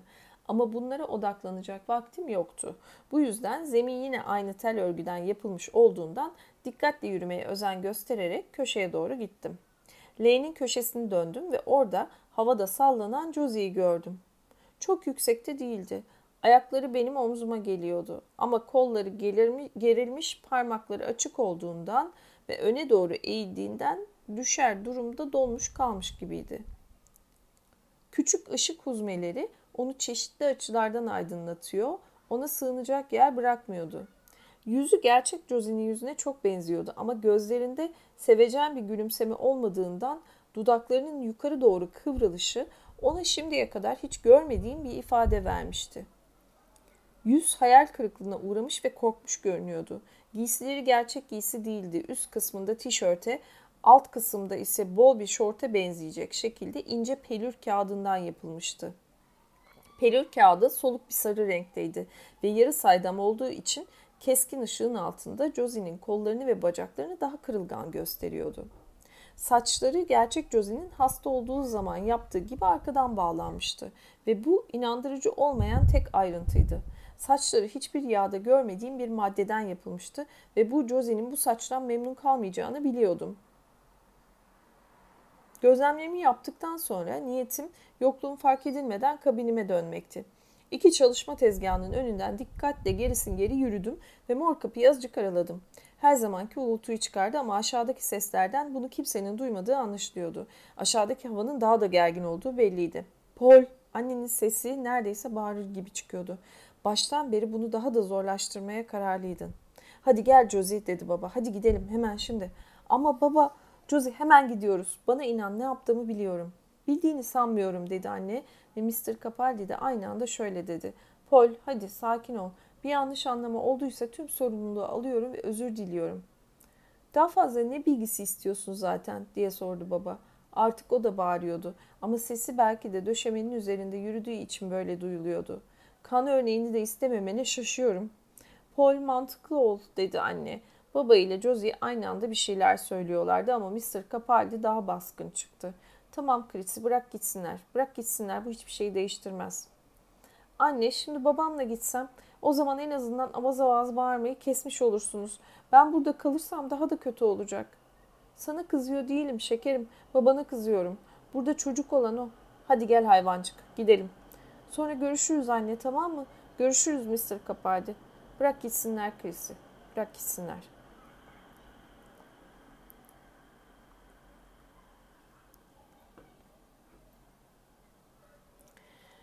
Giriş kapısı arkalarından kapanınca sesi bütün binada yankılandı. O sırada arabanın anneye ait olduğunu hatırladım ve babanın üstünde Josie ile beraber gitmek istedikleri yere gidebilmelerine yetecek taksi parası ol... Cümleye nefesin yetmemesi.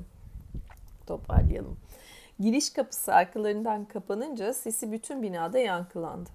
O sırada arabanın anneye ait olduğunu hatırladım ve babanın üstünde Josie ile beraber gitmek istedikleri yere gidebilmelerine yetecek taksi parası olup olmadığını merak ettim. Josie'nin beni de birlikte götürmeyi akıl etmemesi biraz tuhafıma gitti ama anne hala oradaydı ve birlikte Morgan şelalesine gittiğimiz günü hatırladım. Artık kendimi saklamak ya da ayak seslerimi yumuşatmak için hiçbir çaba sarf etmeden balkona çıktım. Çelik korkuluğun üstünden eğilince daha önce Josie'nin oturduğu şemaların önündeki metal iskemleye oturmuş olan anneyi gördüm. Mr. Capaldi yer döşemesini boydan boya geçerek tam altımdaki noktaya geldi. Kel başının tepesini görüyordum ama yüzündeki ifadeyi görmüyordum. Sonra sanki yavaş hareket etmek iyi yürekliliğinin işaretiymiş gibi yavaş yavaş anneye doğru yürümeye başladı ve üç ayaklı lambanın yanında durdu. Kuşkuların olduğunu görüyorum dedi yeni yumuşak bir ses tonuyla. Bak sana söyleyeyim bu tür şeylerin olduğunu pek çok kere gördüm ve sonunda kazananlar, sonuna kadar dayananlar, umudunu kaybetmeyenler oldu. Kuşkularımın olduğu pekala doğru. Pol'ün aklını çelmesine izin vermemelisin. Unutma sen bunu etraflıca düşündün ama o düşünmedi. Pol'ün kafası karışık. Sorun Pol değil, Pol'ün canı cehenneme. Sorun yukarıdaki portre. Anne bunu söylerken yukarı bana doğru baktı ve beni gördü. Bakışlarını göz alan tavan ışıklarının ötesine dikti. Sonra Mr. Capaldi de dönüp bana baktı. Sonra anneye soran bakışlarla baktı. Anne bana bakmaya devam etti. Şimdi elini alnına doğru kaldırmıştı.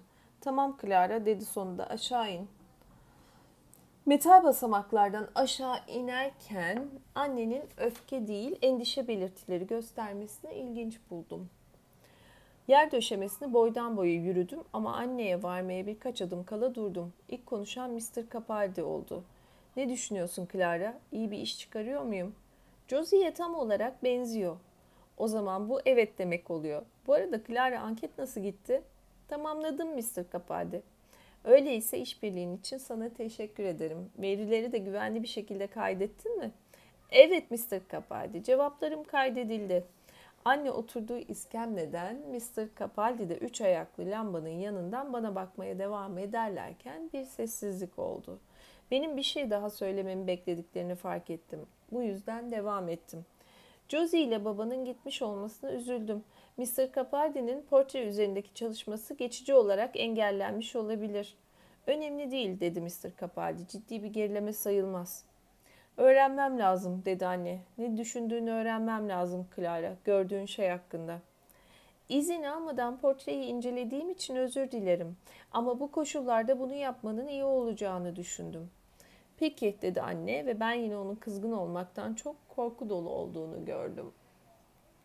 Şimdi bize ne düşündüğünü söyle ya da orada gördüğün şeyin ne olduğunu düşünüyorsun. Bunu söyle. Bir süredir Mr. Capaldi'nin portresinin bir resim ya da heykel değil bir yağ olduğundan kuşkulanıyordum. Tahminimi doğrulamak için içeri girdim. Mr. Capaldi, Josie'nin dış görünüşünü yakalamakta gerçeğe uygun bir iş çıkarmış. Yine de belki kalçası biraz daha dar olabilirdi. Teşekkür ederim dedi Mr. Capaldi. Bunu göz önünde tutacağım. Zaten daha tamamlanmamış bir çalışma. Anne birden başını eğip yüzünü ellerinin arasına aldı ve saçları ellerinin üstünden döküldü. Mr. Capaldi yüzünde bir endişe ifadesiyle anneye döndü ama yerinden kımıldamadı. Ancak anne ağlamıyordu ve ellerinin arasından boğuk bir sesle şöyle dedi. Belki de Paul haklı, belki bütün bunlar hataydı. Chrissy inancını kaybetmemelisin. Anne başını kaldırdı. Gözlerinde artık kızgınlık vardı. Bu bir inanç meselesi değil Henry. Ne kadar iyi yaparsan yap, şu yukarıdaki yağı kabul edebileceğimden nasıl bu kadar emin olabiliyorsun?'' Selde yürümedi. Josie'de neden yürüsün? Selde yaptığımızla bunu karşılamaz, karşılaştıramazsın. Bunu konuşmuştuk Chrissy. Selde yaptığımız bir bebekti, bir yaz bebeği, başka bir şey değil. O günden bu yana uzun, çok uzun bir mesafe kat ettik. Anlaman gereken şu, bu yeni Josie bir taklit olmayacak. Gerçekten Josie olacak. Josie'nin devamı. Buna inanmamı mı istiyorsun? Peki sen inanıyor musun? Ben gerçekten inanıyorum. Bütün varlığımla inanıyorum. Clara'nın içeri girip baktığına memnun oldum. Artık ona da ihtiyacımız var. Zaten uzun süredir vardı. Çünkü bütün farkı Clara yaratacak. Bu sefer her şeyin çok çok farklı olması onun sayesinde olacak. İnancını korumalısın Chrissy. Bu noktadan sonra gevşemek olmaz. Ama acaba ona inanacak mıyım? Zamanı geldiğinde gerçekten inanacak mıyım? Affedersiniz dedim. Yeni Josie'ye ihtiyacınız olmama ihtimali de var. Şimdiki Josie sağlığını kazanabilir. Bu ihtimalin güçlü olduğunu düşünüyorum. Tabii bunu gerçekleştirmek için bir fırsata, bir olanağa ihtiyacım var. Ama madem bu kadar sıkıntılısınız, şimdi şu kadarını söyleyeyim. Eğer öyle üzücü, öyle bir üzücü gün gelir de Josie vefat etmek zorunda kalırsa gücümün yettiği her şeyi yaparım. Mr. Capaldi haklı.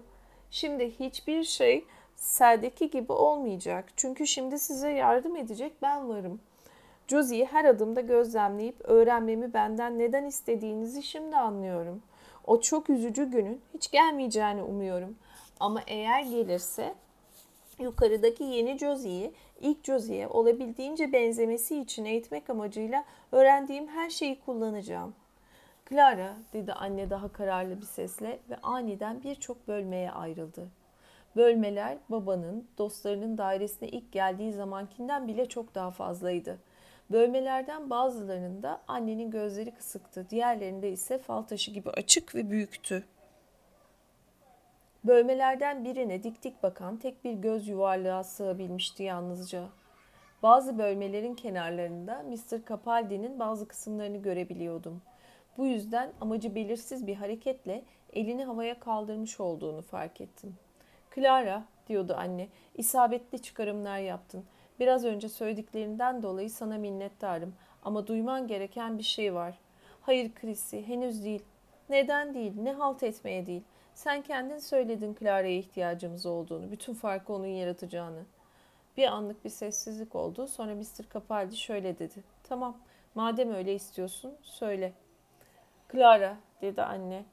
Buraya bugün gelmemizin esas nedeni şu. Josie daha fazla poz versin diye gelmedik. Buraya senin için geldik. Anlıyorum dedim. Anket konusunu anladım. Josie'ye ne kadar iyi tanıdığımı anlamak içindi. Josie'nin kararlarını nasıl verdiğini, duygularını niçin hissettiğini ne kadar iyi anladığımı görmek için.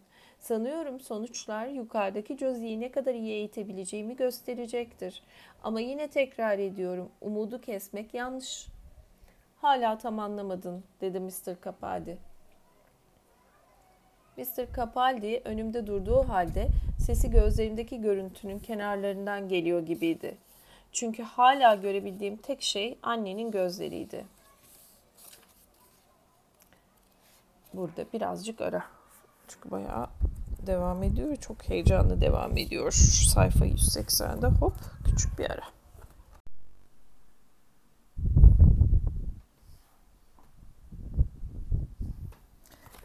Evet, yaşasın kitap okumak. Günler geçti herhalde. Elime bir kitap almadım. Uyduruk şöyle bir birkaç dergi karıştırdıysam karıştırdım ama herhalde bir ay falan oldu. Ee, zaman bulamayınca bulamıyor insan. Yani hikaye gibi geliyor. Kitap okumaya zaman bulamıyorum ama kitap okumak bir konsantrasyon meselesi.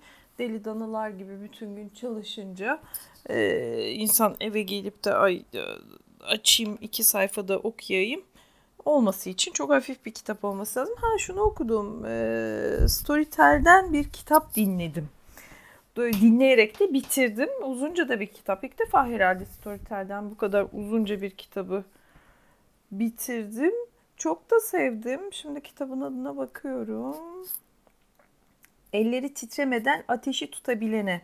Ha, mesela bu kitap gayet hani iş yorgunluğu, kafa yorgunluğu hafifleten bir kitap. Okey, okunabiliyor.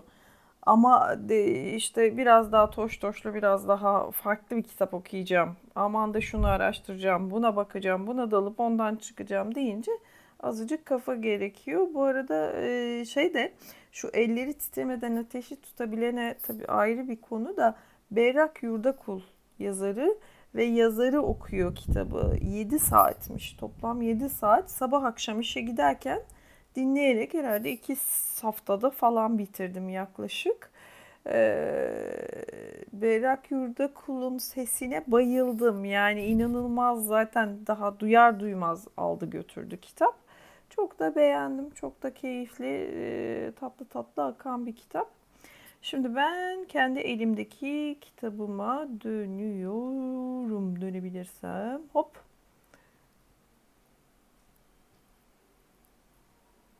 Şu anda kaydediyor mu bilmiyorum ki. Kayıtta da bir şey oldu. Ha ediyor herhalde. Okey. Oradan oraya Storytel'e girdim çıktım telefondan. Şimdi Kazuo Ishiguro'nun Clara ile Güneş'inin son sayfaları kaldı aslında. Çok fena yerden kesmek zorunda kaldım. Devam edemedim. 180'de kalmışım. 262 iyi 80 sayfa. Bugün pazar belki bugün biter. Bakalım bakalım. Onun dışında da elimde iki tane yeni aldığım dergim var. Bir tanesi Edebiyat Atölyesi dergisi. Ee, enteresan geldi, keyifli geldi. Bakacağım ona. Bir tanesi de Karavan Kamp dergisi. O acayip yani. Bir tanecik bir şey okudum. Ee, kopardı beni tabii. Ee, hemen hop karavanı alayım. Yollara düşeyim moduna sokuyor insanı. Çok keyifli bir dergi. Karavan Kamp. Yeni bir dergi galiba da bakarım. Neyse. Onu okuyunca e, sesli okurum ondan da birkaç bir şey. Bakarım biraz daha. Şimdi Clara ile Güneş ha, şeydeydik, atölyedeydik. Evet, tamam. Ee, bak bak bak şuradan devam edeyim. Chrissy. Şuradan kaldığım yerden devam ediyorum. Clara dedi anne daha kararlı bir sesle ve aniden birçok bölmeye ayrıldı. Bölmeler babanın, dostlarının dairesine ilk geldiği zamankinden bile çok daha fazlaydı. Bölmelerden bazılarında annenin gözleri kısıktı, diğerlerinde ise fal taşı gibi açık ve büyüktü. Bölmelerden birine dik dik bakan tek bir göz yuvarlağı sığabilmişti yalnızca. Bazı bölmelerin kenarlarında Mr. Capaldi'nin bazı kısımlarını görebiliyordum. Bu yüzden amacı belirsiz bir hareketle elini havaya kaldırmış olduğunu fark ettim. Clara diyordu anne. İsabetli çıkarımlar yaptın. Biraz önce söylediklerinden dolayı sana minnet, minnettarım. Ama duyman gereken bir şey var. Hayır Chrissy, henüz değil. Neden değil? Ne halt etmeye değil? Sen kendin söyledin Clara'ya ihtiyacımız olduğunu. Bütün farkı onun yaratacağını. Bir anlık bir sessizlik oldu. Sonra Mr. Capaldi şöyle dedi. Tamam, madem öyle istiyorsun, söyle. Clara, dedi anne. Buraya bugün gelmemizin esas nedeni şu. Josie daha fazla poz versin diye gelmedik. Buraya senin için geldik. Anlıyorum dedim. Anket konusunu anladım. Josie'yi ne kadar iyi tanıdığımı anlamak içindi. Josie'nin kararlarını nasıl verdiğini, duygularını niçin hissettiğini ne kadar iyi anladığımı görmek için. Sanıyorum sonuçlar yukarıdaki Josie'yi ne kadar iyi eğitebileceğimi gösterecektir. Ama yine tekrar ediyorum, umudu kesmek yanlış. Hala tam anlamadın dedi Mr. Capaldi. Mr. Capaldi önümde durduğu halde sesi gözlerimdeki görüntünün kenarlarından geliyor gibiydi. Çünkü hala görebildiğim tek şey annenin gözleriydi. Ona ben açıklamaya çalışayım Chris'i. Ben söylersem daha kolay olur. Clara, biz senden yeni Josie'yi eğitmeni istemiyoruz. Biz senden o olmanı istiyoruz. Yukarıda gördüğün o Josie fark etmiş olduğun gibi boş. Eğer gün gelir de umarım gelmez ama gelirse öğrendiğin her şeyle beraber yukarıda gördüğün Josie'nin içinde yaşamanı istiyoruz. Onun içinde yaşamamı mı istiyorsunuz?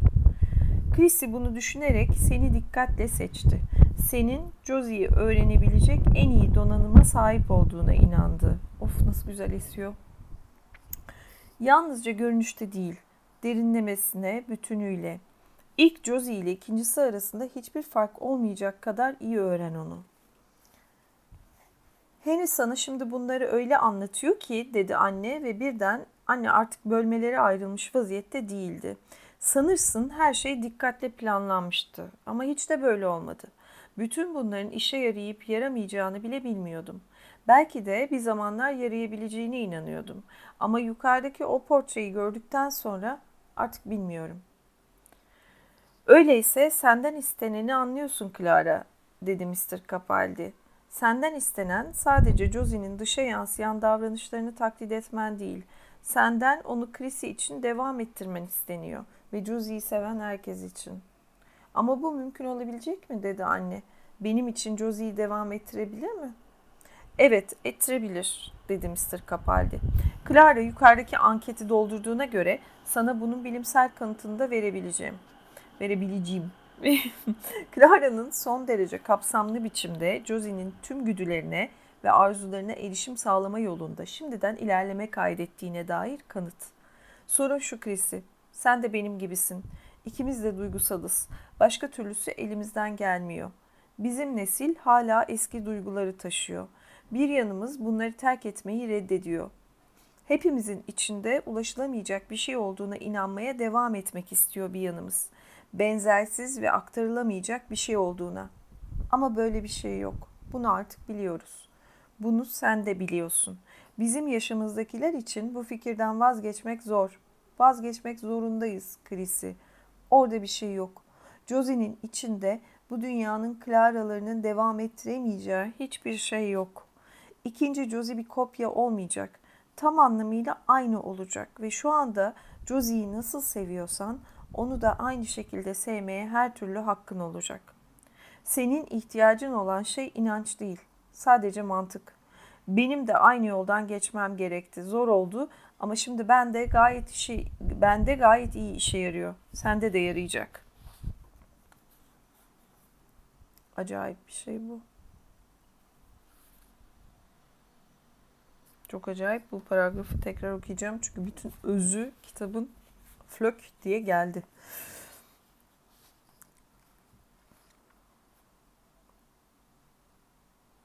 İkimiz de duygusalız. Başka türlüsü elimizden gelmiyor. Bizim nesil hala eski duyguları taşıyor. Bir yanımız bunları terk etmeyi reddediyor. Hepimizin içinde ulaşılamayacak bir şey olduğuna inanmaya devam etmek istiyor bir yanımız. Aynen öyle. Öyle olursa benzersiz değil mi zaten? Benzersiz ve aktarılamayacak bir şey olduğuna. Ama böyle bir şey yok. Bunu artık biliyoruz. Bunu sen de biliyorsun. Bizim yaşımızdakiler için bu fikirden vazgeçmek zor. Vazgeçmek zorundayız Chris'i. Orada bir şey yok. Josie'nin içinde bu dünyanın Clara'larının devam ettiremeyeceği hiçbir şey yok. İkinci Josie bir kopya olmayacak. Tam anlamıyla aynı olacak ve şu anda Josie'yi nasıl seviyorsan onu da aynı şekilde sevmeye her türlü hakkın olacak. Senin ihtiyacın olan şey insan inanç değil sadece mantık. Hepimiz aslında kişiselleştirilmiş bilgisayarlarız, programlamalarız. Buradan çıkan bu. Devam. Anne ayağa kalktı ve odayı bir baştan bir başa yürümeye başladı. Haklı olabilirsin Henry ama artık düşünemeyecek kadar yoruldum ve Clara ile konuşmam lazım. Onunla tek başına. Burada işler biraz tatsızlaştığı için üzgünüm. Girişteki çengellerden birine astığı çantasının bulunduğu yere gitti. Clara'nın öğrendiğine gerçekten çok memnunum dedi Mr. Capaldi. Aslında rahatladım. Sanki tek başına kalmak istemezmiş gibi annenin peşinden yürüyordu. Clara, veriler muhtemelen hala biraz daha çaba sarf etmen gereken noktaları vurgulayacaktır. Ama daha açık konuşabildiğimiz için memnunum. Hadi Clara, gidelim. O zaman Chrissy, bütün bunlar hakkında bir sorunumuz yok değil mi? Yok ama bu konudan biraz uzaklaşmaya ihtiyacım var. Anne Mr. Capaldi'nin omzuna dokundu. Sonra Mr. Capaldi'nin bizim için aceleyle açtığı ana girişten dışarı çıktık. Mr. Capaldi bizi asansöre kadar geçirdi ve asansörün kapısı kapanmadan önce neşeli neşeli el salladı.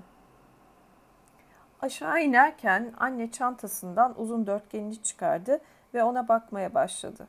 Asansörün kapısı açılınca uzun dörtgeni tekrar çantasına koydu ve güneşin tel parmaklıklar arasından geçerek akşam desenlerini çizdiği çatlak beton zemini boydan boya geçtik. Josie ile babanın orada bizi bekliyor olma ihtimalini aklıma getirmiştim ama kimse yoktu. Yalnızca annenin arabasının üstüne düşmüş olan bir ağaç gölgesi, bir de yakındaki şehrin sesleri vardı. Clara, şekerim, öne geç. Ama yan yana oturduğumuzda ön camdan park yapılmaz levhasına bakarken Anne arabayı çalıştırmadı. Mr. Capaldi'nin binasına, güneşin binanın duvarlarında çizdiği desenlere ve yangın çıkışlarına baktım ve binanın dışarıdan bu kadar kirli oluşunu tuhaf buldum. Anne yine uzun dörtgenine bakıyordu. Bir hamburgerciye gitmişler. Josie iyi olduğunu söylüyor, öbürü de iyiymiş. Umarım iyi vakit geçiriyorlardır. Sana söyleyeceğim şeyler var ama buradan bir kurtulalım. Boş alandan mahallenin içine doğru ilerlerken sepetli bir bisiklete binmiş bir kadının önümüzden geçmesi için durduk. Birkaç dakika sonra ortalıkta başka araba olmamasına rağmen uzun kollu trafik lambasının altında yine durduk. Trafik ışığı değiştikten hemen sonra tek bir penceresi bile olmayan ama kocaman merkezi bir bacası olan ve öbür binalara göre daha içeride kalan kocaman kahverengi bir binanın önünden ilerleyip gölgeler, su birikintileri ve kaykaycılarla dolu bir köprü altı bölgesinden geçtik. Kiralıyoruz tabelası asılı olan bir binanın yanında güneşin desenlerine kavuştuk. Kısa bir süre sonra yayaların arasındaydık ve kaldırımda küçük ağaçlar vardı. Anne giderek yavaşladı. Sonra kıymayı kendi etimizden yapıyoruz yazan bir tabelanın yanında durduk. Diğer arabalar etrafımızdan gürültüyle geçmek zorunda kalıyorlardı ama herhangi bir park yapılmaz levhası yoktu. Ön camdan önümüzde bir başka köprü altı bölgesi olduğunu görebiliyorduk ve yanımızdan geçen arabalar buraya girmek için kuyruk oluşturuyordu. İşte burası, içerideler. Sonra dedi ki, Pol'ün sözlerinde haklılık payı var. Bazen kendi başlarına kalmaya ihtiyaç duyuyorlar. Sadece ikisi. Buna ihtiyaçları var. Biz her zaman onlarla beraber ol- olmamalıyız. Bunu anlıyor musun Clara? Tabii. Babasını özlüyor. Bu doğal. Bu yüzden biraz burada oturalım. Önümüzdeki trafik lambasının ışığı değişmişti. Arabaların köprünün altındaki karanlığa doğru ilerlemesini izledik. Bütün bunlar sende bir şoka yol açmış olmalı, dedi anne. Sorularım vardır. Anladığımı sanıyorum. Öyle mi? Anlıyor musun? Senden ne istediğimi anlıyor musun? Bunu isteyen benim. Kapaldi değil, Pol de değil. Sonuçta isteyen benim. Sonuca bakarsan görünen kişi benim. Senden bunu gerçekleştirmeni istiyorum. Çünkü başımıza gelirse, bir kere daha olursa benim yaşayabilmemin başka yolu yok. Selden sağ çıktım ama bunu bir kere daha yapamam. Bu yüzden senden rica ediyorum Clara. Benim için elinden geleni yap. Mağazada senin için olağan dışı demişlerdi. Bunun belki de doğru olduğunu anlayacak kadar seni izledim. Kesin kararlı olursan o zaman kim bilir belki de başarılı olur. Ben de seni sevebilirim. Birbirimize bakmadık. Ön camdan dışarı bakmaya devam ettik. Benim yan tarafımda kıymayı kendi etimizden yapıyoruz binasından bir önlüklü adam çıkmış kaldırımı süpürüyordu. Polis suçlamıyorum. Ne hissediyorsa hissetmeye hakkı var. Selden sonra aynı riski almayalım dedi. Peki ya Josie yükseltilmezse? Pek çok çocuk yükseltilmiyor. Ama Josie için bunu kabul edemezdim. Onun için her şeyin en iyisini istedim. İyi bir hayatı olsun istedim. Anlıyor musun Clara? Onay verdim ve şimdi Josie hastalandı. Benim verdiğim karar yüzünden. Neler hissettiğimi anlıyor musun? Evet, üzgünüm. Üzülmen değil benim senden istediğim. Benim senden istediğim elinde olan bir şeyi yapman. Bir de bunun için, bunun senin için ne ifade edeceğini düşün. Bu dünyada benzeri olmayan bir şekilde sevileceksin. Belki bir gün başka bir adamla beraber olurum. Kim bilir? Ama sana söz veriyorum. Onu seni seveceğim şekilde sevmeyeceğim. Sen Josie olacaksın ve seni başka her şeyin üstünde seveceğim. Bu yüzden bunu benim için yap. Benim için bunu yapmanı rica ediyorum. Benim için Josie'yi devam ettir. Hadi bir şey söyle. Merak ettim. Eğer Josie'yi devam ettireceksem, yeni Josie'nin içinde yaşayacaksam, o zaman bütün bunlar ne olacak? Kollarımı havaya kaldırdım ve anne bana ilk kez baktı. Önce yüzüme baktı, sonra bacaklarıma, sonra bakışlarını çevirdi ve şöyle dedi. Ne önemi var? Onlar yalnızca kabuk. Bak üstünde düşünmen gerekebilecek başka bir şey daha var. Belki benim seni sevmem senin için çok önemli değil. Ama bir şey daha var. Şu çocuk, Rick. Onun senin için bir şey ifade ettiğini görebiliyorum. Dur konuşma bırak ben konuşayım. Demek istediğim şu. Rick Josie'ye tapar. Her zaman böyle olmuştur. Eğer Josie'yi devam ettirirsen yalnız ben değil o da senin olacak. Yükseltilmemiş ne olmuş. Birlikte yaşamanın bir yolunu buluruz. Uzağında her şeyin. Yine orada uzakta otururuz. Yalnız biz. Bütün bunlardan uzakta. Sen, ben, Rick, eğer isterse annesi. Pekala yürür. Ama başarması gereken sensin. Bütünlüğü içinde Josie'yi öğrenmelisin. Beni duyuyor musun şekerim? Bugüne kadar dedim. Şu ana kadar görevim Josie'yi kurtarmaktı. Onu iyileştirmekti. Böyle düşünüyordum. Ama belki de bu daha iyi bir yoldur. Anne yavaşça koltuğunda döndü. Kollarını bana uzattı ve bana sarılmaya başladı. Aramızda bizi ayıran araba gereçleri vardı ve bu annenin bana iyice sarılmasını zorlaştırıyordu. Ama uzun sarılma sırasında Josie de o da hafifçe sallanırken yaptıkları gibi gözleri kapalıydı ve ben annenin sevecenliğinin içimde dalga dalga yükseldiğini hissettim. Ha, çok tatlış. Köprüaltı bölgesine girmek isteyen sürücüler annenin arabasının etrafından dolaşmak zorunda kalmaktan rahatsız oldular. Birçoğu yanımızdan geçerken benim yolcu olduğumu ve sorumlu olmadığımı gördükleri halde bana pek dostça olmayan bakışlarla baktı. Ancak benim endişem yanımızdan geçen arabalar ya da onların dostluk göstermeyen sürücüleri değil, o anda kıymamızı kendi etimizden yapıyoruzun içinde neler olup bittiğiydi. Zihnim o anda annenin sözleri ve sarılmasıyla dolu olmasaydı onu içeri girmekten vazgeçirebilirdim. Ama sarılma biter bitmez ve Josie ile babanın baş başa geçirebilecekleri bir zamana ihtiyaçları olduğuna dair ettiği sözlere rağmen anne kapıyı ardından hızla vurarak aniden yanımdan kaybolmuştu.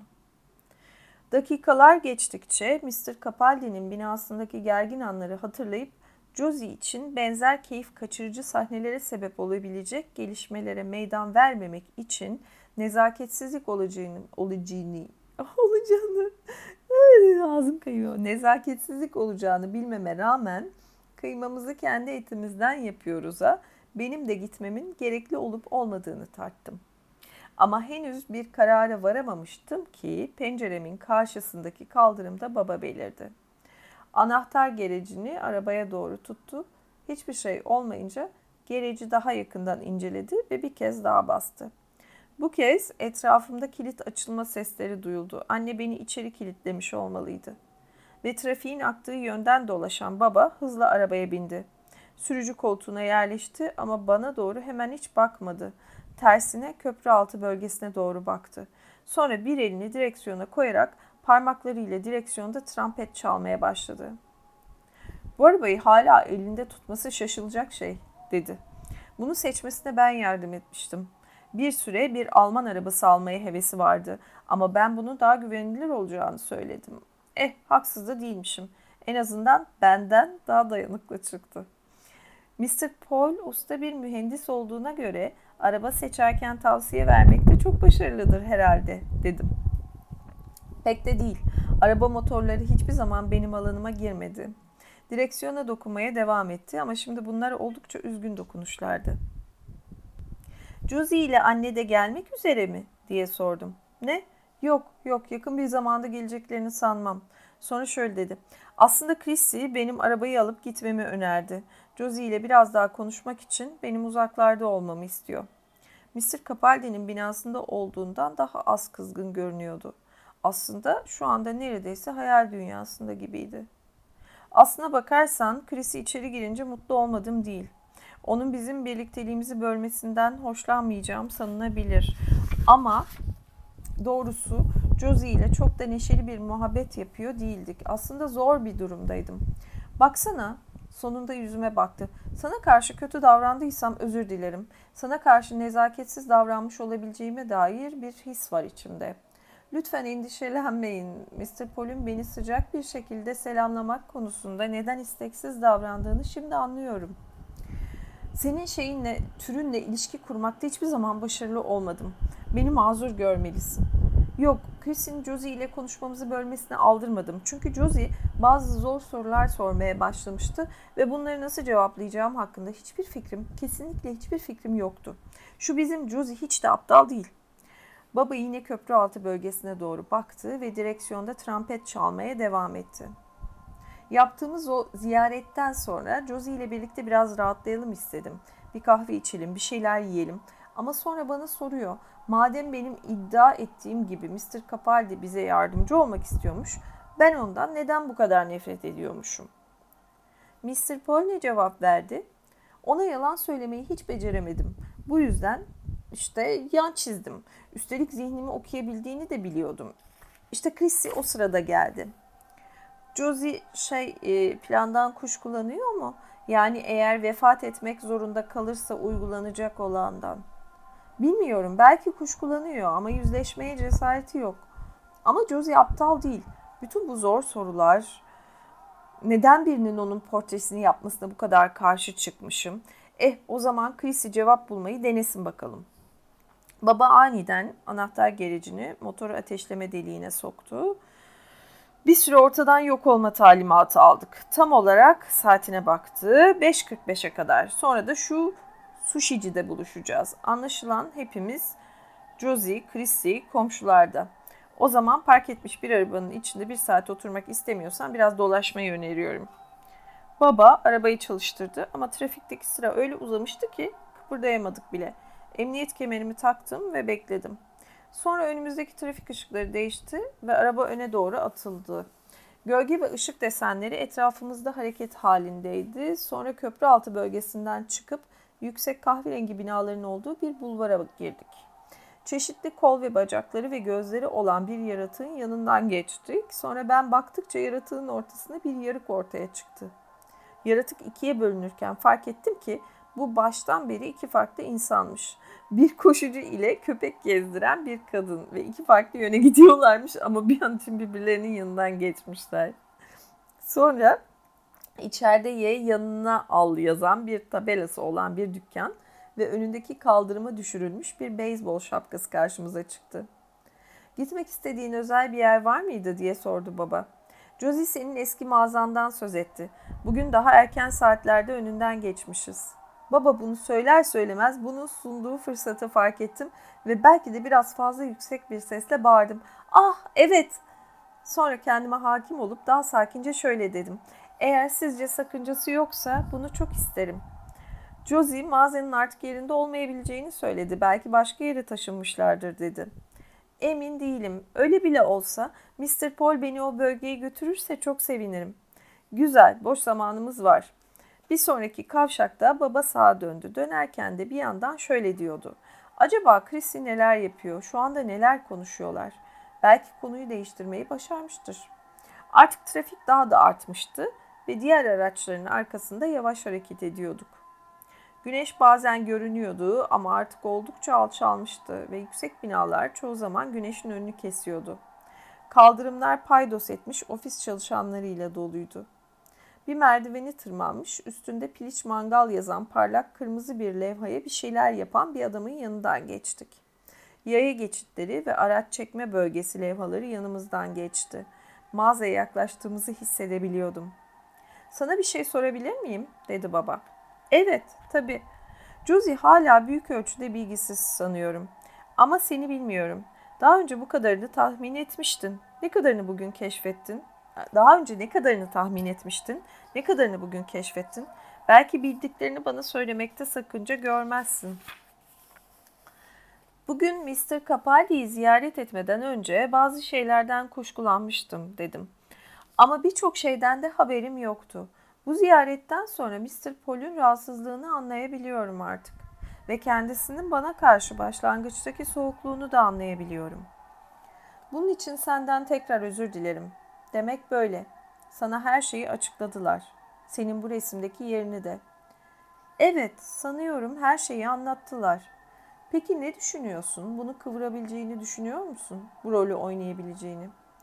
Kolay olmayacak ama eğer Josie'yi dikkatle gözlemlemeye devam edersem becerilerimin becerilerim arasına girmiş olacaktır. O zaman sana başka bir şey sorayım. Sana şunu sorayım. İnsan kalbine inanır mısın? Sadece organ anlamında sormuyorum besbelli ki. Şiirsel anlamda konuşuyorum. İnsan kalbi. Böyle bir şey olduğunu düşünüyor musun? Her birimizi özel yapan, birey yapan bir şey. Ve böyle bir şey olduğunu varsayarsak o zaman Josie'yi hakikaten öğrenmen için yalnız onun tavırlarını değil, içinin derinliklerinde ne olduğunu da öğrenmen gerektiğini düşünmüyor musun? Onun kalbini öğrenmen gerekmeyecek mi? Kalp, yürek, Murakami'ye Murakami yazım çok kayıyor. Murakami'ye selam olsun. Haşlanmış diğerler bıdı bıdısı. Evet tabii bu da zor olabilir değil mi? Senin muhteşem yeteneklerinin bile ötesinde bir şey. Çünkü ne kadar ustalıkla yapılırsa yapılsın kişiyi taklit etmek yeterli olmayacaktır. Onun kalbini de öğrenmen gerekecek. Hem de bütünüyle öğrenmelisin. Yoksa gerçek anlamda Josie olamazsın. Bir halk otobüsü atılmış bazı meyve kutularının yanında durmuştu. Baba arabasıyla otobüsün yanından dolanırken arkamızdaki bir araba kızgın korna sesleri çıkardı. Sonra daha çok sayıda kızgın korna sesi geldi ama bunlar daha uzaktaydı ve bizi hedeflemiyorlardı. Sizin sözünü ettiğiniz kalp dedim. Gerçekten de Josie'nin öğrenilecek en zor kısmı olabilir. Çok odalı bir ev gibi olmalı muhtemelen. Öyle bile olsa kendine adamış bir yağ yeterli vakit verilirse bu odaların hepsinde dolaşabilir. Sırayla hepsini inceleyebilir. Ta ki orası kendi evi gibi oluncaya dek. Çok güzel. Yeterli vakit verilirse bu odaların hepsinde dolaşabilir. Sırasıyla hepsini inceleyebilir. Ta ki orası kendi evi gibi oluncaya dek. Bir ara sokaktan trafik hattına girmeye çalışan bir arabaya baba da kendi kornasını çaldı.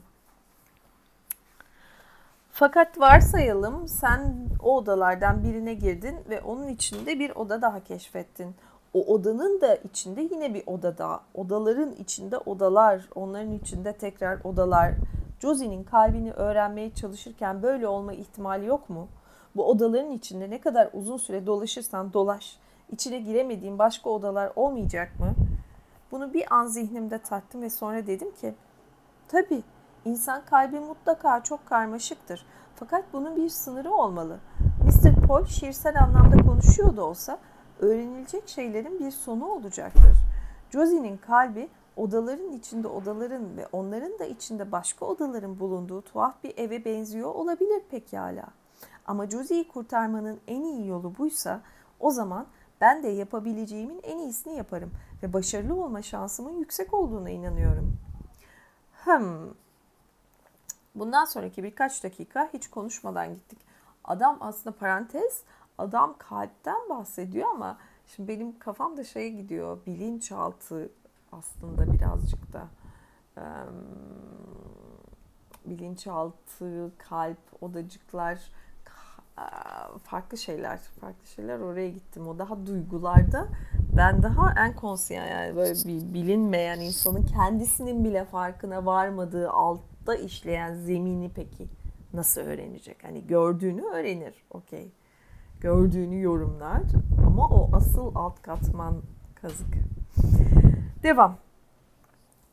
Bundan sonraki birkaç dakika hiç konuşmadan gittik. Sonra üzerinde tırnak butiği yazan bir binayı hemen ardından da bir dizi yırtılmış afişin olduğu duvarları geçince baba Josie'ye göre senin eski mağazan bu semtte dedi. Bu doğru olabilirdi ama çevre henüz bana aşina gelmiyordu.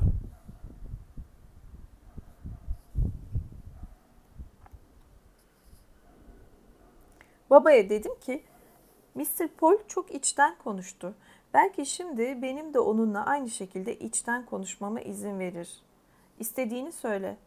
Beni bu mahalleye getirmenizi istememin esas sebebi eski mağazam değildi. Değil miydi? Bugün daha erken saatlerde bu taraflara mağazanın yakınlarına geldiğimizde bir makinenin yanından geçtik. Makineyi onarımcı adamlar kullanıyordu ve korkunç bir hava kirliliği yaratıyordu. Peki devam et. Açıklamak kolay değil ama Mr. Paul'un şimdi söyleyeceğim şeye inanması çok önemli. Bu makine yok edilmeli. Beni buraya getirmenizi istememin esas nedeni bu. Makine yakınlarda bir yerde olmalı. Onu kolayca tanıyabiliriz. Çünkü gövdesinin yan kısmında Coatings diye adı yazıyor. Üç tane bacası var ve her biri korkunç hava kirliliği püskürtüyor. Sen de şimdi bu makineyi bulmak istiyorsun. Evet ve yok etmek istiyorum. Çünkü hava kirliliğine sebep oluyor. Korkunç bir makine. İleri doğru abanmış sağa sola bakınmaya başlamıştım bile. Ve tam olarak nasıl yok etmeye niyetlisin? Emin değilim. Mr. Paul ile içtenlikle konuşmayı bu yüzden istedim. Mr. Paul'un yardımını rica ediyorum. Mr. Paul hem usta bir mühendis hem de bir yetişkin. Sen bana bir makine nasıl kırıp dökülür diye mi soruyorsun? Ama önce onu bulmalıyız. Örneğin lütfen bu sokağa sababilir miyiz? Buradan dönemem. Burası tek yön. Senin kadar ben de hava kirliliğinden hoşlanmam ama biraz aşırıya kaçmıyor muyuz? Daha fazla açıklama yapmam imkansız. Ama Mr. Paul'un bana güvenmesi lazım. Bu Josie için çok önemli. Onun sağlığı için. Bunun Josie'ye ne faydası olacak? Üzgünüm, açıklamam imkansız. Mr. Paul'un bana güvenmesi lazım. Ancak Cuttings makinesini bulup yok edersek inanıyorum ki bu Josie'nin tamamen iyileşmesini sağlayacak. O zaman Mr. Capaldi de portrede veya benim Josie'yi ne kadar iyi öğrendiğim de hiç önemli olmayacak. Baba bunu bir düşündü. Pekala dedi sonunda. En azından bir deneyelim bari. Şu şeyi en son nerede gördüm demiştin. Dolaşmaya devam ettik ve ben RPO binasının yanında da yangın tahliye binası hızla bize doğru yaklaşmakta olduğunu saptadım. Güneş çok tanıdık bir şekilde bunların arkasında alçalıyordu. Derken mağazanın önünden geçtik. Sergilenen renkli şişeleri ve gömme ışıklandırma yazısını yine gördüm ama Cuttings makinesini kaçırırım diye öyle endişeliydim ki bunlara pek dikkat etmedim. Yayı geçidinin üstünden geçerken baba dedi ki acaba bu cadde yalnız taksiler için mi diye merak ediyorum. Şunlara bak her yerde taksi var. Bu sapak belki de lütfen mümkünse mümkünse lütfen bu sapak belki de. Makinesi onu daha önce gördüğümüz yerde değildi. Sokaklar tanıdık gelmemeye başlayınca her yöne bakmaya başladım. Güneş bazen binaların arasındaki boşluklardan parlıyordu ve ben acaba beni yüreklendirmeye mi mi çalışıyor ya da sadece bakıyor ve geçtiğim aşamaları mı izliyor diye merak ettim. Bir başka sokağa daha sapınca ve ortada yine Cuttings makinesinden eser görünmeyince giderek artan panik duygum çok belirginleşmiş olmalı ki baba şimdiye kadar bana karşı kullandığı en şefkatli sesle şöyle dedi. Buna gerçekten inanıyorsun değil mi? Bunun Josie'ye faydası olacağına. Evet, evet inanıyorum. Babada bir değişiklik oldu.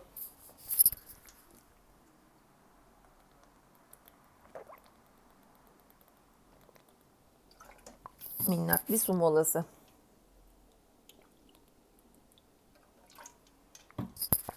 Babada bir değişiklik oldu. Koltuğunda kendini daha ileri doğru çekti. Sonra tıpkı benim gibi o da ısrarcı gözlerle sağa sola bakınmaya başladı. Umut dedi. Kahrolası şey insanın yakasını hiç bırakmıyor. Başını neredeyse küskün küskün iki yana salladı ama artık yeni bir güce kavuşmuş gibiydi. Peki, bir araç diyorsun inşaat işçilerinin kullandığı cinsten. Tekerlekleri var ama dediğiniz türden bir araç olduğunu sanmıyorum. Her gittiği yerden çekilip götürülmesi gerekiyor. Gövdesinde Cuttings yazıyor, rengi de açık sarı. Baba saatine baktı. İnşaat işçilerinin işi bugünlük bitmiş olmalı. Dur bakalım, bazı şeyler deneyelim. Bir duracağım. Aklıma bir şey geldi. Bu daha önceki o beğendiğim bir iki şey var. Oraları işaretleyeceğim. Şu kitabın özü dediğim yeri daha sonra kaybetmek istemiyorum. Orayı bir işaretleyeceğim. Bu şey de hoşuma gitti çünkü umut kahrolası şey insanın yakasını hiç bırakmıyor. Hani böyle yazarken başlarına yazarlar ya böyle alıntılardan minnak minnak tam öyle böyle bir yeni bölümün bir kitabın yeni bölümünün sağ baş tarafında yukarıda umut kahrolası şey insanın yakasını hiç bırakmıyor. Kazuo Ishiguro Clara ile Güneş. Tararım. Ama ya Clara ile Güneş değil. Ishiguro. Devam. Zıbıtmaya başladım. Ee, bap, bap. Baba saatine baktı. İnşaat işçilerinin işi bugünlük bitmiş olmadı. Dur bakalım bazı şeyler deneyelim. Baba arabayı daha büyük bir beceriyle sürmeye başladı. Başka arabaları, gelip geçenleri, mağaza önlerini geride bıraktık ve penceresiz binaların gölgesinde kalmış karikatür yazılarıyla parlayan kocaman duvarlarıyla daha küçük sokaklara saptık. Baba bazen duruyor, arabayı geri alıyor, sonra ardından park etmiş kamyonları ve kirli arabaları gözlemleyebildiğimiz tel örgülerin yanındaki dar yerlerden yavaş yavaş geçiyordu. Bir şey görüyor musun? Ben başımı sallayınca arabayı tekrar öyle bir öne doğru savuruyorduk. Ben başımı sallayınca arabayı tekrar öyle bir öne doğru savuruyordu ki etrafında keskin bir dönüş yaptığımız yangın musluğuna ya da binanın köşesine çarpacağız diye endişeleniyordum. Başka başka açıklık alanlarda gez, gezindik. Bir keresinde birinin üstünde girmek yasaktır yazan bir levha olduğu halde iki eğri büğrü açık kapının arasından geçip araçlar ve külüstür araba yığınları dolu en uç kısmında ise bir inşaat vincinin bulunduğu boş bir alanı çepeçevre dolaştık. Ama Cuttings makinesi hala görünürde yoktu. Sonra baba bizi kırık dökük kaldırımların ve yalnız başına gelip geçenlerin olduğu gölgelik bir mahalleye götürdü. Heyula gibi yükselen bir kiralık katlar binasının yanındaki bir başka dar geçide girdi. Bu binanın arkasında tel örgüyle çevrilmiş bir başka boş alan vardı. İşte Mr. Paul, işte orada. Baba arabayı sarsıntıyla durdurdu. Boş alan benim tarafımdaydı. Onun için başımı pencereye dayadım. Baba da arkamda daha iyi görebilmek için oturuşunu düzeltiyordu. Şuradaki şey mi? Bacaları olan. Evet bulduk. Baba arabayı yavaşça geri alırken ben bakışlarımı Cuttings makinesinden ayırmadım. Sonra bir kez daha durduk. Şu ana girişin kapısında zincir var dedi baba ama yan girişte. Evet küçük giriş açık. Gelip geçen biri yaya olarak girebilir. Emniyet kemerini açtım. Tam dışarı çıkmak üzereydim ki babanın elini kolumda hissettim. Tam olarak ne yapmaya niyetlendiğine karar vermeden ben olsam oraya gitmem. Her taraf harap görünüyor ama hiç bilemezsin. Alarmlar olabilir, izliyor olabilirler. Durup düşünmeye vaktin olmayabilir. Evet, haklısınız. Bunun doğru makine olduğundan emin misin? Tamamen. Makineyi buradan görebiliyorum ve hiçbir kuşku yok. Ve onu çalışmaz hale getirmek Josie'ye yardımcı olacak diyorsun. Evet. Öyleyse bunu gerçekleştirmek için ne öneriyorsun? Park etmiş diğer araçlardan ayrı olarak boş alanın ortasında duran Cuttings makinesine baktım. Güneş boş alana bakan orta mesafedeki silüet halindeki iki binanın arasından görünüyordu. O an için binaların hiçbiri güneşin ışınlarını engellemiyordu ve park etmiş araçların kenarları parlıyordu. Kendimi salak gibi hissediyorum dedim sonunda. Yok kolay değil dedi baba. Üstelik de senin önerdiğin şey mala zarar verme suçuna girer. Evet yine de şu yüksek binalardaki insanlar tesadüfen bir şeyler görseler bile eminim Cuttings makinesinin tahrip edildiğini görmekten mutlu olacaklardır. Ne kadar felaket bir makine olduğunu bilirler. Olabilir ama bunu nasıl yapmayı öneriyorsun? Baba şimdi koltuğunda arkaya yaslanmıştı. Bir kolu serbestçe direksiyonda duruyordu. Mümkün görünen bir sonuca daha şimdiden varmış olduğu ama bir sebeple bunu açıklamaktan kaçındığı izlenimini edindim. Mr. Paul usta bir mühendis dedim ona cepheden bakmak için dönerken. Mr. Paul'un bir şeyler düşünebileceğini umuyordum.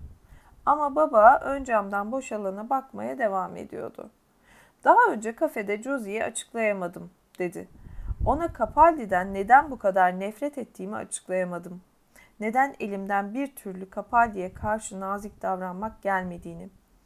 Ama bunu sana açıklamayı bir deneyeceğim Clara eğer sence sakıncası yoksa.''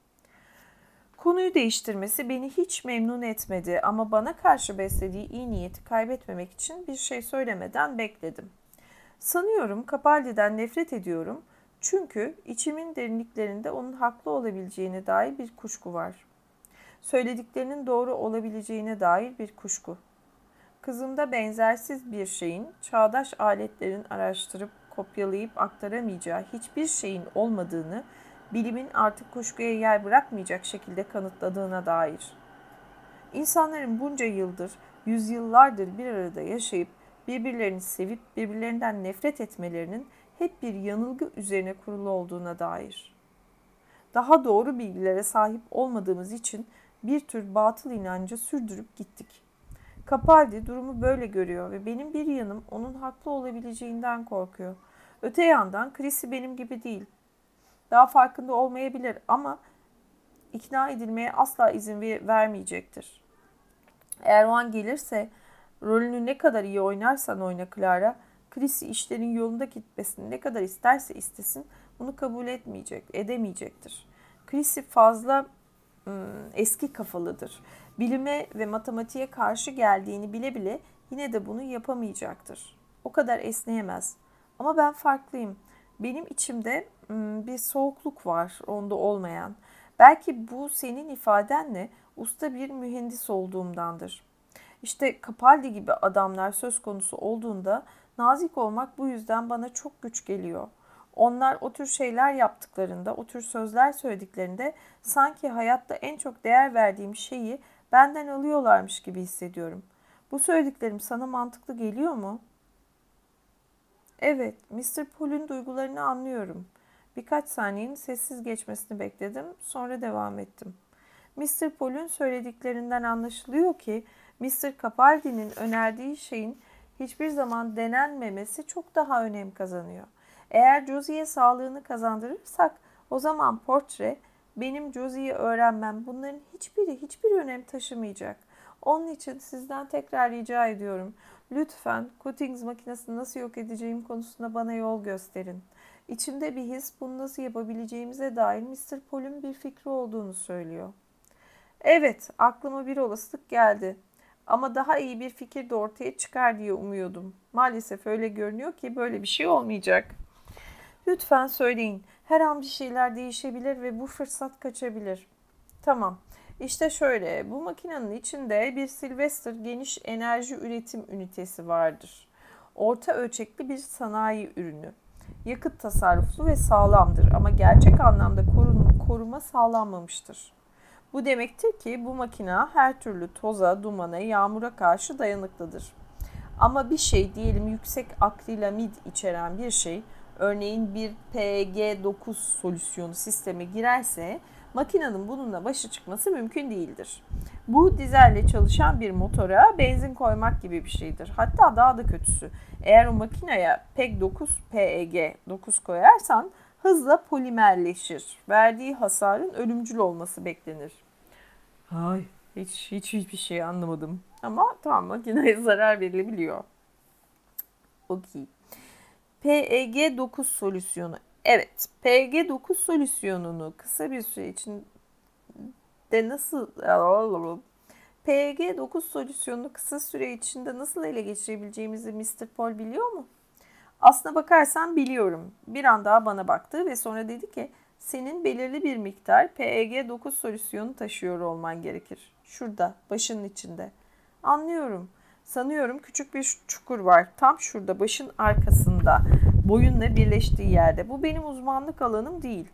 Capaldi çok daha iyi biliyordur ama tahminime göre sağlığına ciddi bir etkisi olmadan PEG9 solüsyonunda küçük bir miktar eksilme olmasına katlanabilirsin. Eğer eğer bu solüsyonu benden almayı başarabilirsek bu Cuttings makinesini yok etmeye yetecek bir miktar olacak. Bir miktar olacak mı? Allah bismillah kafamın nasıl dağılması. Tövbe. Sümme aşağı. Süpernik yamin. Hmm. Galiba biraz ara vereceğim çünkü şey dağılmaya başladım hafif hafif. Bir kahve yaparım. Kahveyle devam ederim. Şurayı birazcık toparlayalım. Bölüm değişiyor mu bir ona bakacağım. Değişmiyor. Eğer eğer bu solüsyonu benden almayı başarabilirsek bu Cuttings makinesini yok etmeye yetecek bir miktar olacak mı? Bu gerçekten de benim alanım değil ama tahminime göre sen aşağı yukarı 500 mililitre kadar solüsyon taşıyorsun. Bunun yarısı bile böyle bir orta ölçekli sanayi makinesini etkisiz bırakmaya yeter. Bunu söyledikten sonra vurgulamalıyım ki bu yolu izlemeyi savunmuyorum. Senin yeteneklerini tehlikeye atan her şey Capaldi'nin planını tehlikeye atar ve Chrissy bundan hoşlanmaz.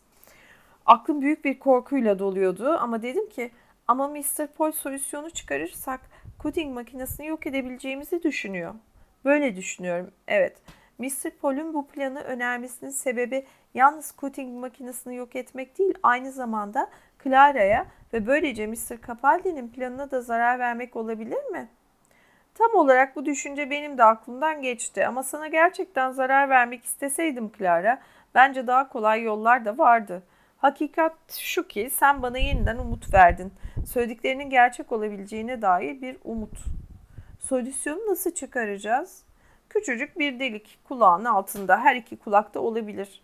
Bir gerece ihtiyacımız var. Keskin kenarlı ya da sivri uçlu bir şeye. Yalnızca dış tabakayı delmemiz gerekiyor. Onun ardında eh parmaklarımla gevşetebileceğim, sonra tekrar sıkıştıracağım bir küçük subap olmalı. Baba bunları söylerken annenin torpido gözünü araştırıyordu. Sonunda bir plastik su şişesi ortaya çıkardı. Peki solüsyonu doldurmak için bu işe yarar. Burada da tam ideal değil ama minik bir tornavida var. Kenarını biraz daha törpülersem elindeki gereci yukarı ışığa doğru kaldırırken sözün gerisini getiremedi. Ondan sonra iş yalnızca oraya kadar yürüyüp solüsyonu şu püskürtme ağızlarının birine dikkatle dökmeye kalıyor. Ortadakini kullanmalıyız. O büyük olasılıkla dost doğru Sylvester ünitesine bağlıdır. Yeteneklerimi kaybedecek miyim? Dediğim gibi performansım bir bütün olarak fazla zayıflamayacaktır ama bu benim alanım değil. Bilişsel yeteneklerin üzerinde bir etkisi olabilir. Ama esas enerji kaynağın güneş olduğuna göre önemli ölçüde etkilenmemen gerekir. Baba kendi tarafındaki pencereyi biraz açtı ve plastik şişeyi tutarak içindeki suyu dışarıya yere boşalttı.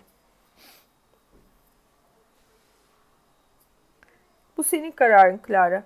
İstersen buradan hemen uzaklaşırız. Grubun geri kalanıyla buluşmak için dur bakalım 20 dakikamız daha var.